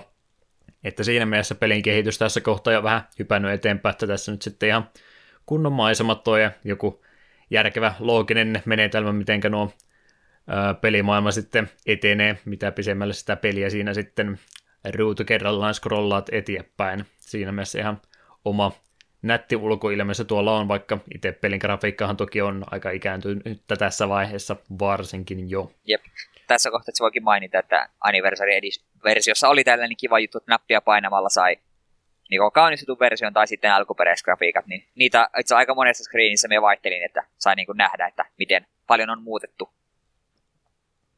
En muista mikä se oikea termi on, miten nuo pelihahmot on tuon, ja niiden animaatiot mallinnettu, mutta joku oma sanansa sille oli olemassa, mutta tosi semmoista palikkamaista grafiikkaa nyt tänä päivänä varsinkin, että neljöistä ja kolmioista lähinnä rakennettu nuo pelihahmot tuossa noin. Taustat oli ehkä vähän sitten nätimän näköisiä. Jep. Mutta mut aika nopsaahan se peli sitten todelliset karvansa siinä näyttää, sillä ensimmäinen turvallinen ruutu siinä sitten onkin sitten melkein se viimeinen ja ainoa turvallinen ruutu, että siitä eteenpäin kun mennään, niin rupeaa niitä hazardeja sitten aika nopsaan tulemaan. Siinähän ihan ensimmäinen este samaan kun lähdet oikealle päin juoksemaan, niin rupeaa niitä, mitähän ilmatoinen siinä onkaan, millä se yksi, yksi pitkä terävä hammas, mikä automaattisesti kyllä pureutuu siinä muutama eka yrityksen aikana, että siinä rupeaa se pelin perusjuoni aika nopsaan selvään tulemaan jo heti toisessa ruudussa, että yritä erehdy, koita uudestaan ja yritä selvittää, mikä se oikea tapa tästä eteenpäin on mennä. Ja ei tule tuo enemmän tuntu päävaivaa aiheuttavan tai enemmän harmia ainakin aiheuttavan kuin mulla. Joo, ja me itse asiassa väitän, että pelin ensimmäinen ruutu jo näytti todellisesti karvansa, kun se siirryt teleporttaanut sinne planeetalle, oot siellä vedessä, niin me katsoin aluksi että okei, okay, tämä on vielä välivideo, ja sitten ruutu meni muussa, sitten myös, että en lähtenyt saman tien uimaan ylöspäin, niin minä vain kuolin, koska en tajunnut, mm. että minä olin jo ohjaksissa. Olin heti, että okei, okay, selvä peli, sinä, sinä et vissi pelaa kovin reilusti. Joo, ei kyllä henki lähtee, ties kuinka monella eri tavalla tuossa noin. Joutuu kyllä moneen kertaan sitten backtrackkäämään yrittämään asioita uudestaan. Mutta niinku, ylipäätänsä tuohon aika vaikeana pelinä jo alkaisena alusta asti, että tosi tarkkaan jo heti ensimmäistä ruutuja aikana täytyy hyppysä ajoittaa ja sinne sitten rupeaa se yksi tuttu, en tiedä mikä kumma eläin musta otus siinä onkaan, mikä aikanaan, aikanaan muksuna jo vähintäänkin painaa ja se aiheutti, jos ei pelimaailma muuta jo itsessänsä, mutta se rupeaa ihmekarhu siinä sitten jahtaamaan sua ja täytyy juosta sama reitti takaisin toiseen päähän ja sitten vielä kertailee uudestaan, että siinä on heti ensimmäiset minuutti, mitä siinä peliä on, niin aika monta kuolemaa itselle siinä onnistuu saamaan aikaiseksi. Joo. Tai sitten itsekin samasta kärsi. Kyllä, siinä herkkään lähti henki, että jokainen, jokainen ruutu oli uusi seikkailu useamman kerran.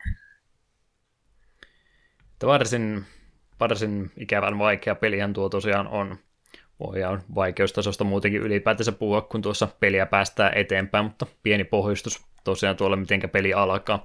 Ja tosiaan sitten, kun oot, oot onnistunut sen ihme otuksen siinä jallittamaan ja karkuun juoksemaan, niin tulee sitten ne a, oman tai sen planeetan ne asukkaat siinä sitten huppupäässä saapuu paikalle ja ampuu ensin sen otuksen siitä pois ja sitten vielä sen verran vahingoittaa suakin ja sut viedään sitten sinne vankilan puolelle keikkumaan häkistä sen sun kaverisi kanssa.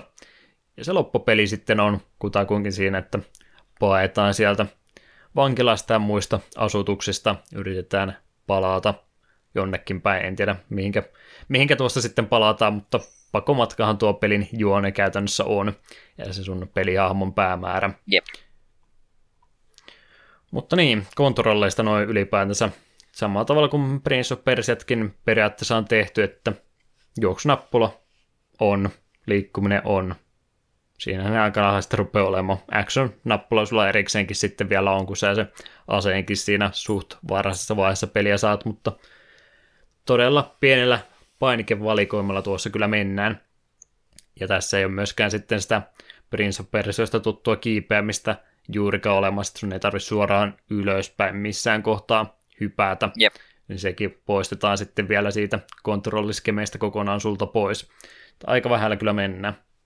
Mitä mieltä noin ylipäätänsä kontrollipuolesta? Totteliko pelihahmo käskyjäsi? No, kyllä se nyt sinällään niin totteli ja kontrolli, kontrolli sinällä ollut vikaa, se ei vaan... No sanotaan vaikka niin, että se vaikeus ei tullut kontrolleista. Mm-hmm. Että totteli kyllä hyvin, mutta se ei välttämättä sillä valikoimalla niin ihan pystynyt sitä kaikkea tekemään, mitä olisi halunnut tehdä. Jep, ainoat oikeastaan, missä välillä niin kuin, mennäs mennä kontrollien jäykyyden kanssa hermot, kun just jos vihollisia ry- rymistelee molemmista suunnista ihme laserpyssyjensä kanssa ja pitäisi, sun pitäisi sitten nopeasti molemmille puolille tehdä kilvet ja sitten vielä ampua ne kaikki tuusan nuuskas, niin siinä aina välillä tuntuu, että ei vaan nopeus riitä. Mm. Ylipäätään tulitaistelut oli mun mielestä pelin ärsyttävin osuus.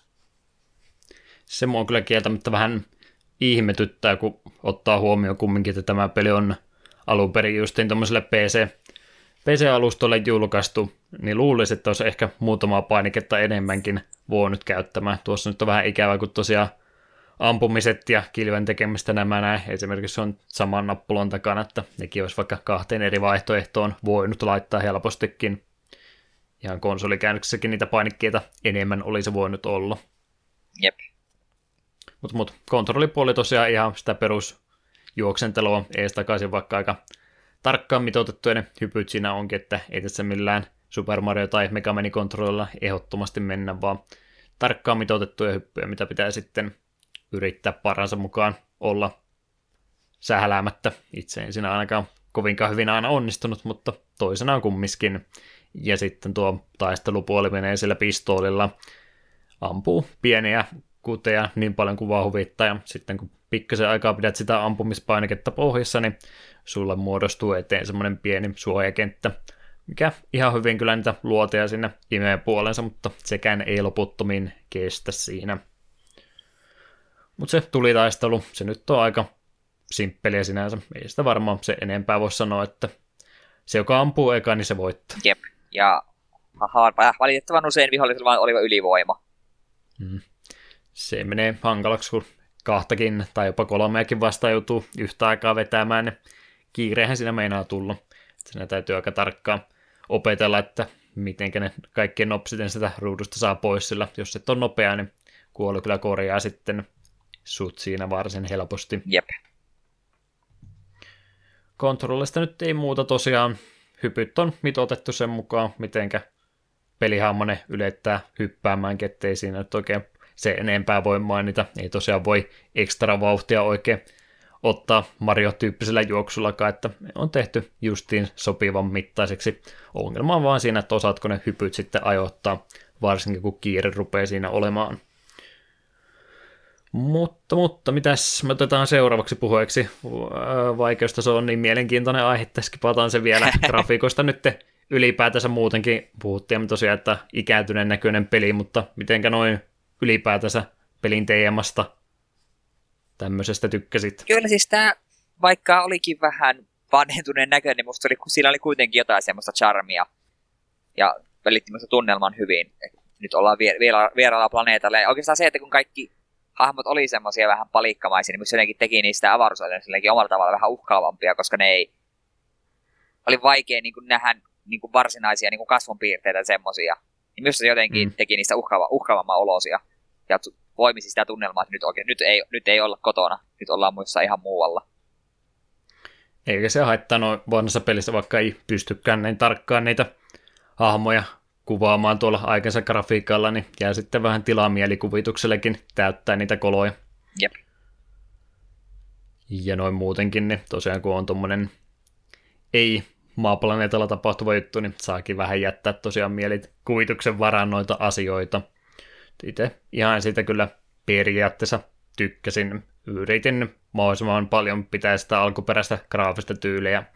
Pikkusen sitten vilkuilin sitä uudempaa mallia, mikä tosiaan ei nyt mitään Crysis-tyyppisiä 3D-modeleita siihen lisännyt, vaan pikkusen vähän niin kuin isompi resoluutio ja eri tavalla tosiaan toteutettu ne hahmot, mutta saman muotoisia ja näköisiä kaikesta huolimatta oli, että ei mitään se isompaa Jep. muutosta siinä tapahdu. Ehkä isoin, mikä tuli, kun lait, laittoi se paranneltu versio, niin näkyy niin kuin taustat oli jossakin screeneissä varsin kauniita, että niihin oli panostettu mm. enemmän.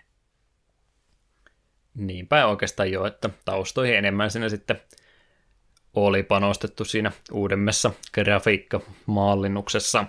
Se nyt ehkä pitää siitä justiin sanoa, kun hyppää vanha ja uuden välillä, niin yksi esimerkki vaikeustasosta ja pulmien vaikeustasosta ylipäätänsä oli, että pelin loppupuolella on yksi pulma, missä sun täytyy ensimmäistä ja ainoata kertaa niin käyttää sitä hyväksi, että sun täytyy vihollisen granaattia pomputella siinä rappusia alaspäin, se granaatin sitten pitäisi rikkoa se lattia sulta alta, että sä pääset eteenpäin, niin mä ainakaan siinä alkuperäisessä grafiikkamallissa niin, niin kuin nähnyt ollenkaan, mitään vinkkiäkään, että se lattia voisi rikkoa. Joo, en miekään. Sinne... Me oli siinä jumissa, me oli pakko katsoa netistä, että mitä helvetissä pitää tehdä.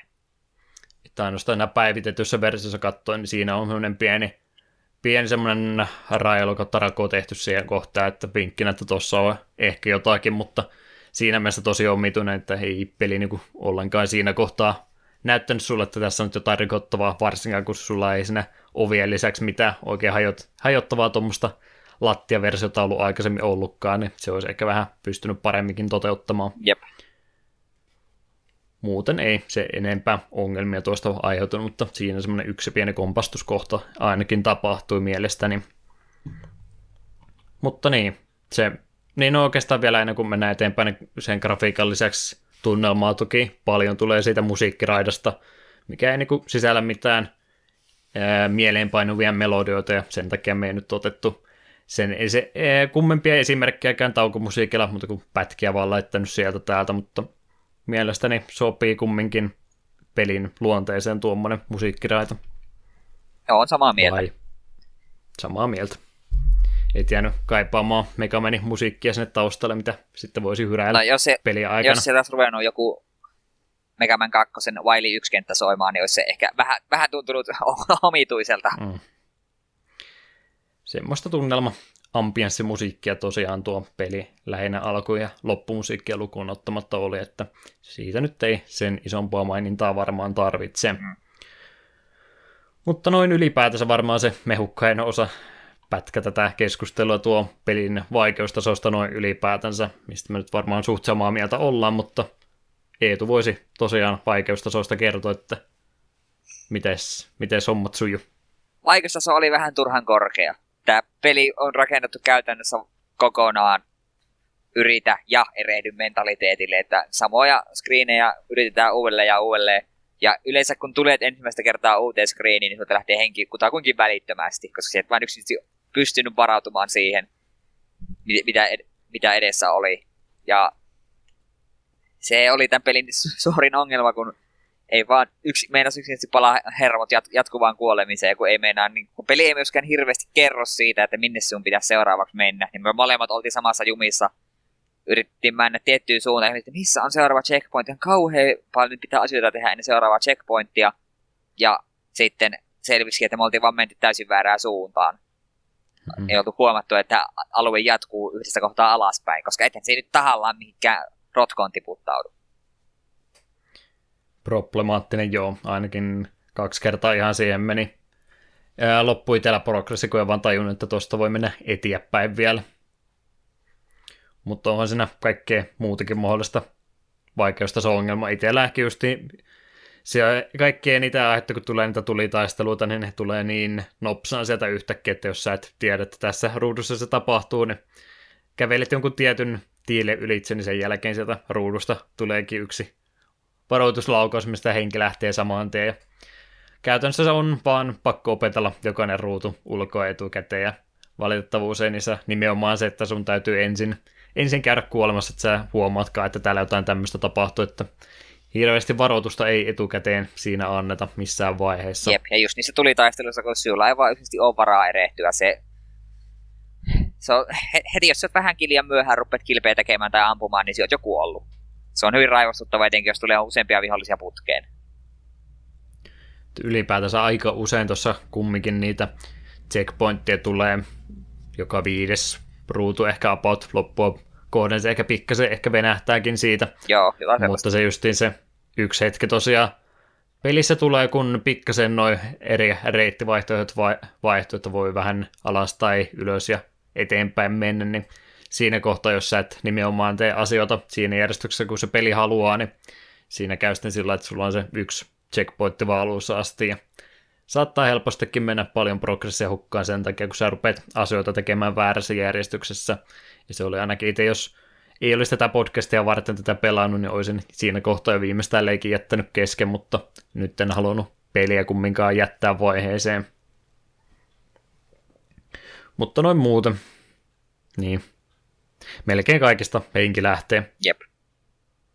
Luodeista ekasta hukkumisesta melkein aina, paitsi jossakin kohtaa pääseekin sukeltaan sitten välillä ei. Joo, sitten oli muutamia, yhden itse asiassa puslen vielä haluan erikseen vielä mainita, missä, mikä minua hämmenti pitkään. Se oli sillä luolassa, minun piti just kiertää ja semmoisia tippukiviä pitkin ki, niin kuin hyppiä toisiaan, mutta yhden tippukiven luona oli sellaisia just semmoista ihme lonkerot, mitkä syösyt, jos liian lähelle. Mä olin sen mm. miten tämä pitää tehdä, että pitäisikö mä vaan hypätä niin alas sitten tippukiveen, että se kasvi, tai mikä ihme lonkerot se saa minun. Ei. Sinun piti käydä vierisessä screenissä ampumassa aseella, jotta lepakko lähti liikkeelle, ja sitten otat se lepakko lentää niiden kasvien alle, tai lonkerot alle, niin se lonkerot syö sen lepakon, niin sitten se pystyt kaikessa rauhassa menemään sitä ohi. Se oli niitä hetkiä, mulla teki mieli vähän heitellä hi- hiirtä ympärinsä, kun... Ah! Raivostuttavaa. Joo, se on ihan hyvä esimerkki. Sen mä kyllä itse aika nopsaan tajusin. Mä nyt jos vastaavalla se esimerkki, niin mulla meni vähän turhan kauan tajuttaa siinä yhdessä kohtaa, kun pitäisi kattokruunu pudottaa se yhden vartijan päälle. Mä sitä kävin monta kertaa ampumassa, mä en ymmärtänyt minkä takia se ei putoa automaattisesti sen päälle, mutta jos oikein tarkkaan katsoo siinä varjostuksena näkyy muutama pikseli, kun se kävelee siellä alaruudussa ja se pitää sillä ajoittaa, niin se oli semmoinen, mitä, mikä ei mulle oikein jostain kumman syystä meidän loksahtaa ollenkaan. Joo, mulla kesti siinä kanssa jonkin aikaa, koska siis me yri, olevinaan katsoin aina, että nyt se on suoraan alapuolella, nyt se pitäisi osua, mutta ei vaan ikinä tuntunut osuvat. Semmosta se ajoitus siinä oli jotenkin omituinen. Et siinä on vastaavanlaisia esimerkkejä pystyy useammankin antamaan, mutta menee vähän siihen pikkiin tosiaan, että siinä tulee päät hakattua seinään pitkään aikaa, sitten täytyy vaan käydä katsomassa jostain netin kautta onneksi nykyään mahdollista käydä walkthroughsta vaikka vilkaisemassa vastausta, mutta tulee sinne jälkeenpäin sitten semmoinen, että aa, no niin, olihan tämä ihan simppeli asia, mutta valitettavasti se ei sen pelin sisältö jotenkaan mieleen ole missään tapauksessa oikein mieleen juolahtanut, että en tiedä onko vika pelaajassa vai pelissä, mutta ainakin tässä kohtaa haluan vierittää enemmän vastuu pelin puolelle. Mm, jep. Että aika ikävän vaikea peli on, vaikka ei kovinkaan pitkä ole. Muistatko, kuinka paljon sulla oli tunteja pelikellossa, kun lopputekstit pyörähti? Ei niitä montaa. Pari tuntia niitä oli. Mulla säästyi paljon aikaa sen takia, että me streamia kato, katoi sille, silloin. Ja siellä jumitit just siinä samassa kohtaa, mihin me olin jättänyt edellisenä iltana, kun en ymmärtänyt, että miten, miten, miten mukaan pitäisi pärjätä noin pitkä matka ilman checkpointtia. Niin sitten kun sa, sainkin tietty streamia katsomalla ja itse sen jäljiltä tsekkasin YouTubesta vissiin sullekin sen kerroin, että mitä pitää seuraavaksi tehdä, niin se säästi minulta aika paljon peliä kello, kellosta tunteja. Jotain mm. kahtaa vähän päällekin. Siinä tuli itselläni kuitenkin pelikelloa. sen takia mulla taisi se kolme, kun se nyt oli, ei tainnut ihan nel, neljä sen olla, mutta kolmen tuntumassa. Tosiaan itse kun kompastilin sitä yritti ruutu kerrallaan väkisin mennä eteenpäin. Itse pelihän tosiaan tosi lyhyt on, että speedrunitkin vetää se alle 10 minuuttia se just on, jos sä tiedät, mitä sinä pitää tehdä, niin sä ihan normipelaajakin vetää sen vartissa läpi. Että on enemmänkin pulmapeli kuin tasohyppelypeli, että sun vaan täytyy opetella, opetella ne jokaiset jutut ulkoa, mitä missäkin pitää tehdä. Itse semmoisella omalla pelitaidolla ei niin suurta merkitystä tuossa oikeastaan omasta mielestäni ainakaan ole. Jep. Mulla tuli välillä mieleen, että tämä melkein kuin kattos jotain ihan silleen siistin näköistä animaatiotoimintaa elokuvaa, mikä välillä vähän vain lyö sinua ja pakottaa sinut katsomaan saman kohtauksen monta kertaa. Hmm. Sitä, mitä mä tätä peliä juttuja netistä luin, niin monet käytti termiä just sinemaattinen tasohyppely, mikä oikeastaan ainakin jollakin tasolla tuotu peliä kuvaa sitä, että enemmän ehkä siinä toiminnan näyttävyydessä on aikana enemmän merkitystä olla kuin sitten itse pelattavuudella. Jep oli siellä selvästi ollut useampi sellainen kohtaus, missä niin, mitkä voi, olisi helppo kuvitella jossain toiminta-elokuvassa. Siinä, se siinä yhdessä kohtaa avaruusolento ottaa sitä kaulasta kiinni, niin pitää vähän potkasta, sitten tehdä sellainen hieno väistöpyörässä, napata asemaasta ja sitten ampua se, niin oli kuin suoraan elokuvasta napattu. Mm-hmm. Että tuommoinen pelisuunnittelu nyt, kyllä tuommoisia vastaavanlaisia esimerkkejä varmaan tänäkin päivänä vielä löytyy, mutta tosi tosi pieni määrä verrattuna kumminkin nykyään, mitä enemmän nuo tasoippelyt on sitten vähän toimintapainotteisempia, eikä tämmöisiä pusle, pohdiskelu, seikkailu, sekoituksia. Että siinä mielessä kehitys kyllä kulkenut tuostakin eteenpäin. Mm. Mutta niin, siinä varmaan pääpiirtettä rupeaa tuosta kaikki olemaan, niin varmaan jonkinlaista yhteyden yhteenveto, yhteenvetoakin voisi tästä pelistä vielä laittaa, jos ei näillä vielä selväksi tullut, mutta mitenkä nyt näin jälkeenpäin Voiko tuota suositella? Minun kyllä valitettavasti pitää sanoa, että tämä vaikeusaste oli sen verran turhauttavaa paikoitelle, että en voi suositella. Että en, jos haluaa välttämättä nähdä, miten tämä peli toimii ja menee, niin kattokaa joku ö, full playthrough niin kuin YouTubesta, eiköhän niitäkin löydy. Tai jos olette oikein hätäisiä, niin kattokaa speedrunin, niin näette päällisin puolin. Mutta en, en voi mm. suositella. Minun mielestä tämä vaikeusaste ei vaan oli sen verran korkea, että se sitten vei vähän pohjaa siltä, että miten niin kuin tunnelmallinen peli kuitenkin oli. Se painaa vaakakupissa enemmän, ainakin minulla. Siinä mielessä just niin kun on näin paljon pelin julkaistuja aikaa kulunut, niin se vaikutus, mikä justiin tuolla pelin teemalla ja ulkoasulla ja tunnelmalla niin se on sen verran jo tässä vaiheessa kyllä ehtinyt kadota tuolta peliltä, että jäljelle jää sitten itse se fiilis, että onko tuota peliä hauska pelata. Ja, niin munkin on aika pakko sanoa, että kyllä tuo sen verran paljon turhautti, että on, on tätä aika hankala suositella. Sinänsä vähän ilkeätä, koska tuo kumminkin on suht, ei nyt kaikkien aikojen merkittävin teos, mutta aika korkealla sillä listalla kumminkin omanlaisensa esimerkkiä monet tuon pelin kumminkin tuntee, tuntee etukäteen, mutta jos ihan pelkästään sen periaatteella pitää päätöksiä tehdä, että oliko tätä kivaa pelata, niin joutuu kyllä itsekin nyt valitettavasti painavin mielin sanomaan, että taitaa mennä nyt sinne ei-sektoriin.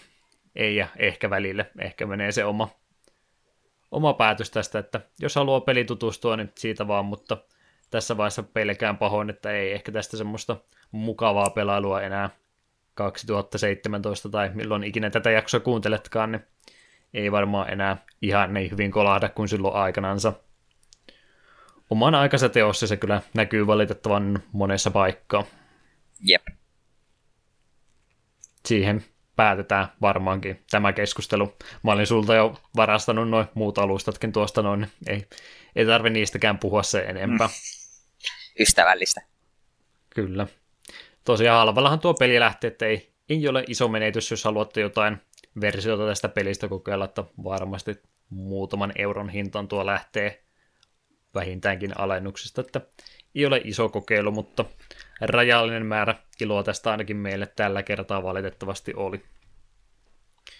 Joten tämmönen oli Takapelkkä-podcastin mielipide Another Worldista. Saatte olla eri mieltä, saatte siitä kyllä kertoa meille eri kanavia pitkin, joista puhutaan ihan kohta. Mutta ennen kuin niistä sanotaan se enempää, niin pidetään se yksi pieni brekki tuossa välissä ja sitten käydään vielä loppuhöpinät ja muut tuosta alta pois, joten ihan pieni breikki.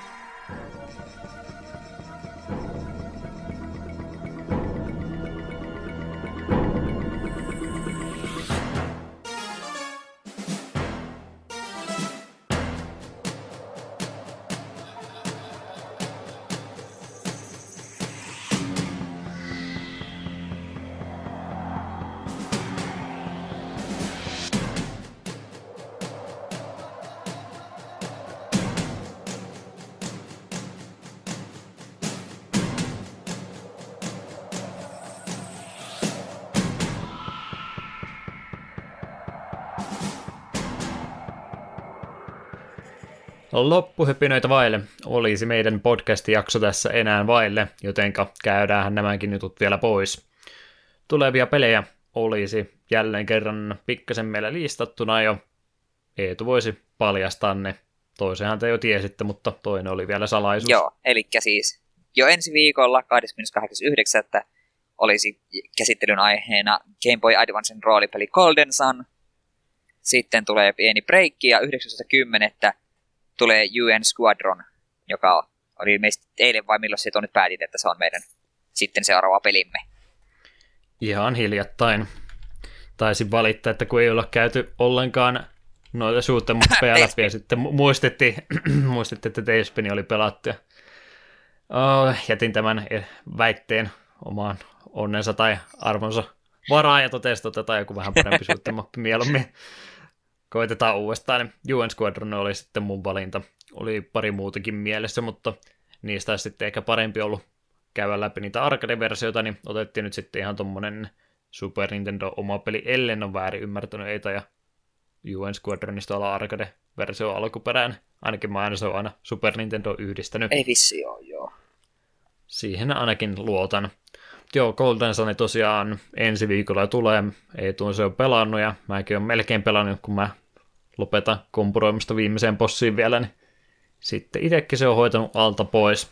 Ja sen jälkeen tosiaan tulee yksi viikko nyt valitettavasti taas tauko. Mä oon näköjään tämä ongelmien aiheuttaa tämän podcastin kanssa.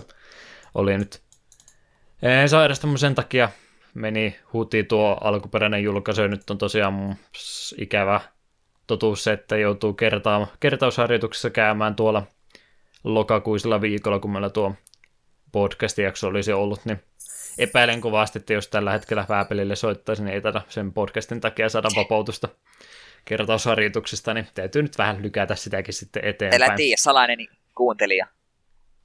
Niin, tuskinpa. Joo, ei tai kovinkaan helposti kertausharjoituksesta päästä pois, jolle ihan pakko pakko ole. Tö, no ty- työt, jotka opiskelut, niillä aika, pit, aika mm. hyvin porukka yleensä pääsee. Itselle ei ole vielä kuulunut kertausharjoituskutsuja ja vähän vaikka sitä ei tulekaan, kun ei ole enää, ei ole enää edes se kyseinen tuo, tuo, tuo varuskunta niin ei ole enää edes olemassakaan. Mm, joo, sama juttu itselläkin, että toi varuskunta, missä itse käynyt, niin se on jo lakkautettu valitettavasti, mutta sodan sijoituspaikka on tuolla Kuopion päässä, niin sinne joutuu nyt sitten kertauksiin menemään ensimmäistä kertaa on tuo Intieristäkin jo se kahdeksan, joo, kahdeksan vuotta tulee täytä, että luulin itsekin pääseväni pälkähästä jo, kun ei enää muista, mutta näyttää pikkuhiljaa lisääntyvän nuo kertausharjoitusten määrät näin muillakin, niin sattu sitten omalle kohdallekin kertalleen. Mitäs muuten, minä vuonna se kävit Inti? 09. Joo, että teillä oli vissi jo uudet nuo kalustot, koska meillä oli 2008, niin sitten se olikin, että sano, meille täytyy sanoa, että joo, että tuotte viimeinen porukka, kellä on niin nuo vanhat, no, no, no, apua, mitkä ne tetsausliivit ja kaikki tämmöiset, että hmm. meitä pitäisi aika pitkälti uudelleen kouluttaa, niin ei ole kuullut varmaan jo sen takia. Tosin nyt kun tällä samana niin kuitenkin huomenna kolahtaa postista. Palveluspuku oli tosiaan 09 tuli senä just kun me aloitettiin, että ne oli ihan uuden karheat. Joo, ei, meillä oli kuule. Muuten oli aika vanhaa kolustoa, mutta ne oli uudet kumminkin. Ruvetaanko intti-juttuja muistelemaan muutakin tässä jaksossa vai säästetäänkö johonkin muuhun? Säästetään johonkin sotaiseen jaksoon. Joo. Se nyt sanon vielä ainakin, että en, en ole kovinkaan niin innoissani tästä jutusta, mutta kai se viisi päivää menee päällä seistä. Eiköhän. Ehkä ei ne vanhaa miestä enää hirveästi häiritte. Älkää pistäkö Cooperia ainakaan juoksemaan. No ainakin sen verran, mitä silloin kun itse oli Intissä, siellä oli pyöri välillä just noita ker- kertaajia, niin niillä näytti olevan aika lepposaa ja mitä kuuli, niin tyylin vaan luutnantin kanssa paistavat makkaraa leirillä, että ei se kovin vakavaa touhua vissiin ole. Tuskinpa enää hirveästi höykyt. Jep. No. Vähän ongelma, kun tosiaan maanantai-aamuna pitäisi Kuopio jotenkin päästä. Se on vähän kaukana tällä hetkellä, niin katsotaan miten selviä. Saattaa mennä tota, suunnitelmissa, oli, että varmaan täytyy soittaa niille, pyytää Saako tulla jo päivää aikaisemmin, mä oon niin innokas kertoa. Jäät sinne. Mm, ikuisiksi ajoiksi. No joo, inttiutut sikseen. Ruvetaan lopettelemaan tätä jaksoa tällä kertaa. Yhteenottokanavat meillä olisi vielä tässä jakamatta. Tosiaan, jos haluaa jaksojen peleistä tai ylipäätänsä podcastille terveisiä lähettää, niin sehän on enemmän kuin sallittua muun muassa Gmailin kautta takapölkky at gmail.com ilman niitä ö-pisteitä. Kotisivut samassa osoitteessa, eli takapölkky.com ja Facebook ja Twitteri, someversiot, joita Twitteriä ainakin välillä katoja. Eetu ehkä Facebookissakin käy useammin kuin minä kerran vuodessa. Joo, me aina, me laitan nykyään päivittele sinne aina uudet jaksot. Ja laitoin sinun sairastumista myöskin silloin jutun sinne. Hyvä se.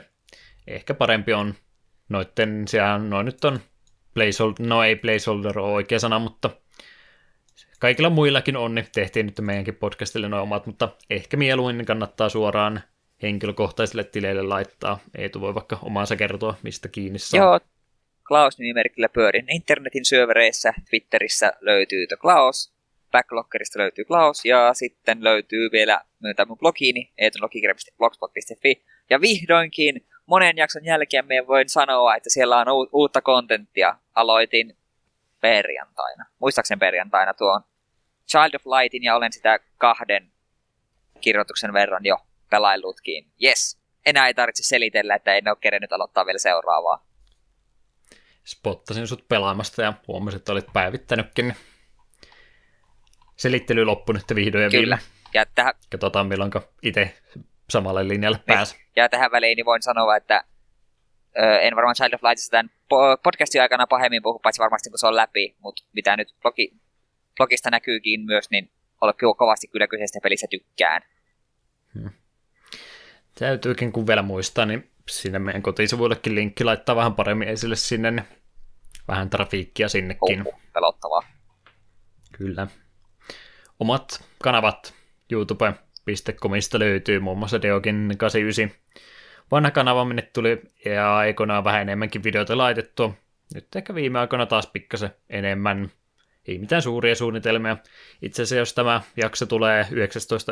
ulos, niin on tullut kuluneeksi viisi vuotta ekasta läpipelailuvideosta, eli Wild Gunsista aikaa, niin mä oon nyt tuon, tuon pelin sitä Reloaded-peli tota, versiosta kuvailut uuden videon tämän juhlapäivän kunniaksi. Se tulee varmaan samana päivänä ulos. Ainakin se on siellä valmiina, että jos en mä vaan unohda sitä laittaa, niin jotain uutta jännää siellä ainakin on. Twitch.tvn kautta myöskin Deokin löytyy. On puhunut tosiaan siitä, että pitäisi projektia saada alueelle pikkuhiljaa, niin ehkä se olisi nyt korkea-aika se Pastaroonillekin nyt Megaman 2. pistää tulille vihdoin viimein harjoiteltua jo ihan tarpeeksi. Ja Twitteristä ehkä se ainoa fiksu somekanava, mistä kannattaa kiinni ottaa. Facebookista luovuin nyt neljä vuotta sitten ainakin, onhan sitä jo kovastikin aika. Semmosia. Minulla on varmaan kaikki sanottava sanottu tähän hätään. Kiitoksia jälleen kerran kuuntelusta ja palaillaan tuossa viikon päästä sitten taas uudestaan. Eetulla on yleensä jotain saatesanoja ollut, en tiedä onko nytten. Kyllä on. Itse asiassa, koska minä tänään puhuin Bojack Horsemanista, niin tuossa äkkiä vähän googlettelin ja löysin itse asiassa muutaman ihan hyvän, jossa toisen käytän nyt. Teidän ei tarvitse tietää kontekstia, mutta minusta tämä lause pätee moneen asiaan. Siitä tulee helpompaa. Joka päivä siitä tulee vähän helpompaa, mutta sitä pitää tehdä joka päivä. Se on se vaikea osuus, mutta siitä tulee helpompaa.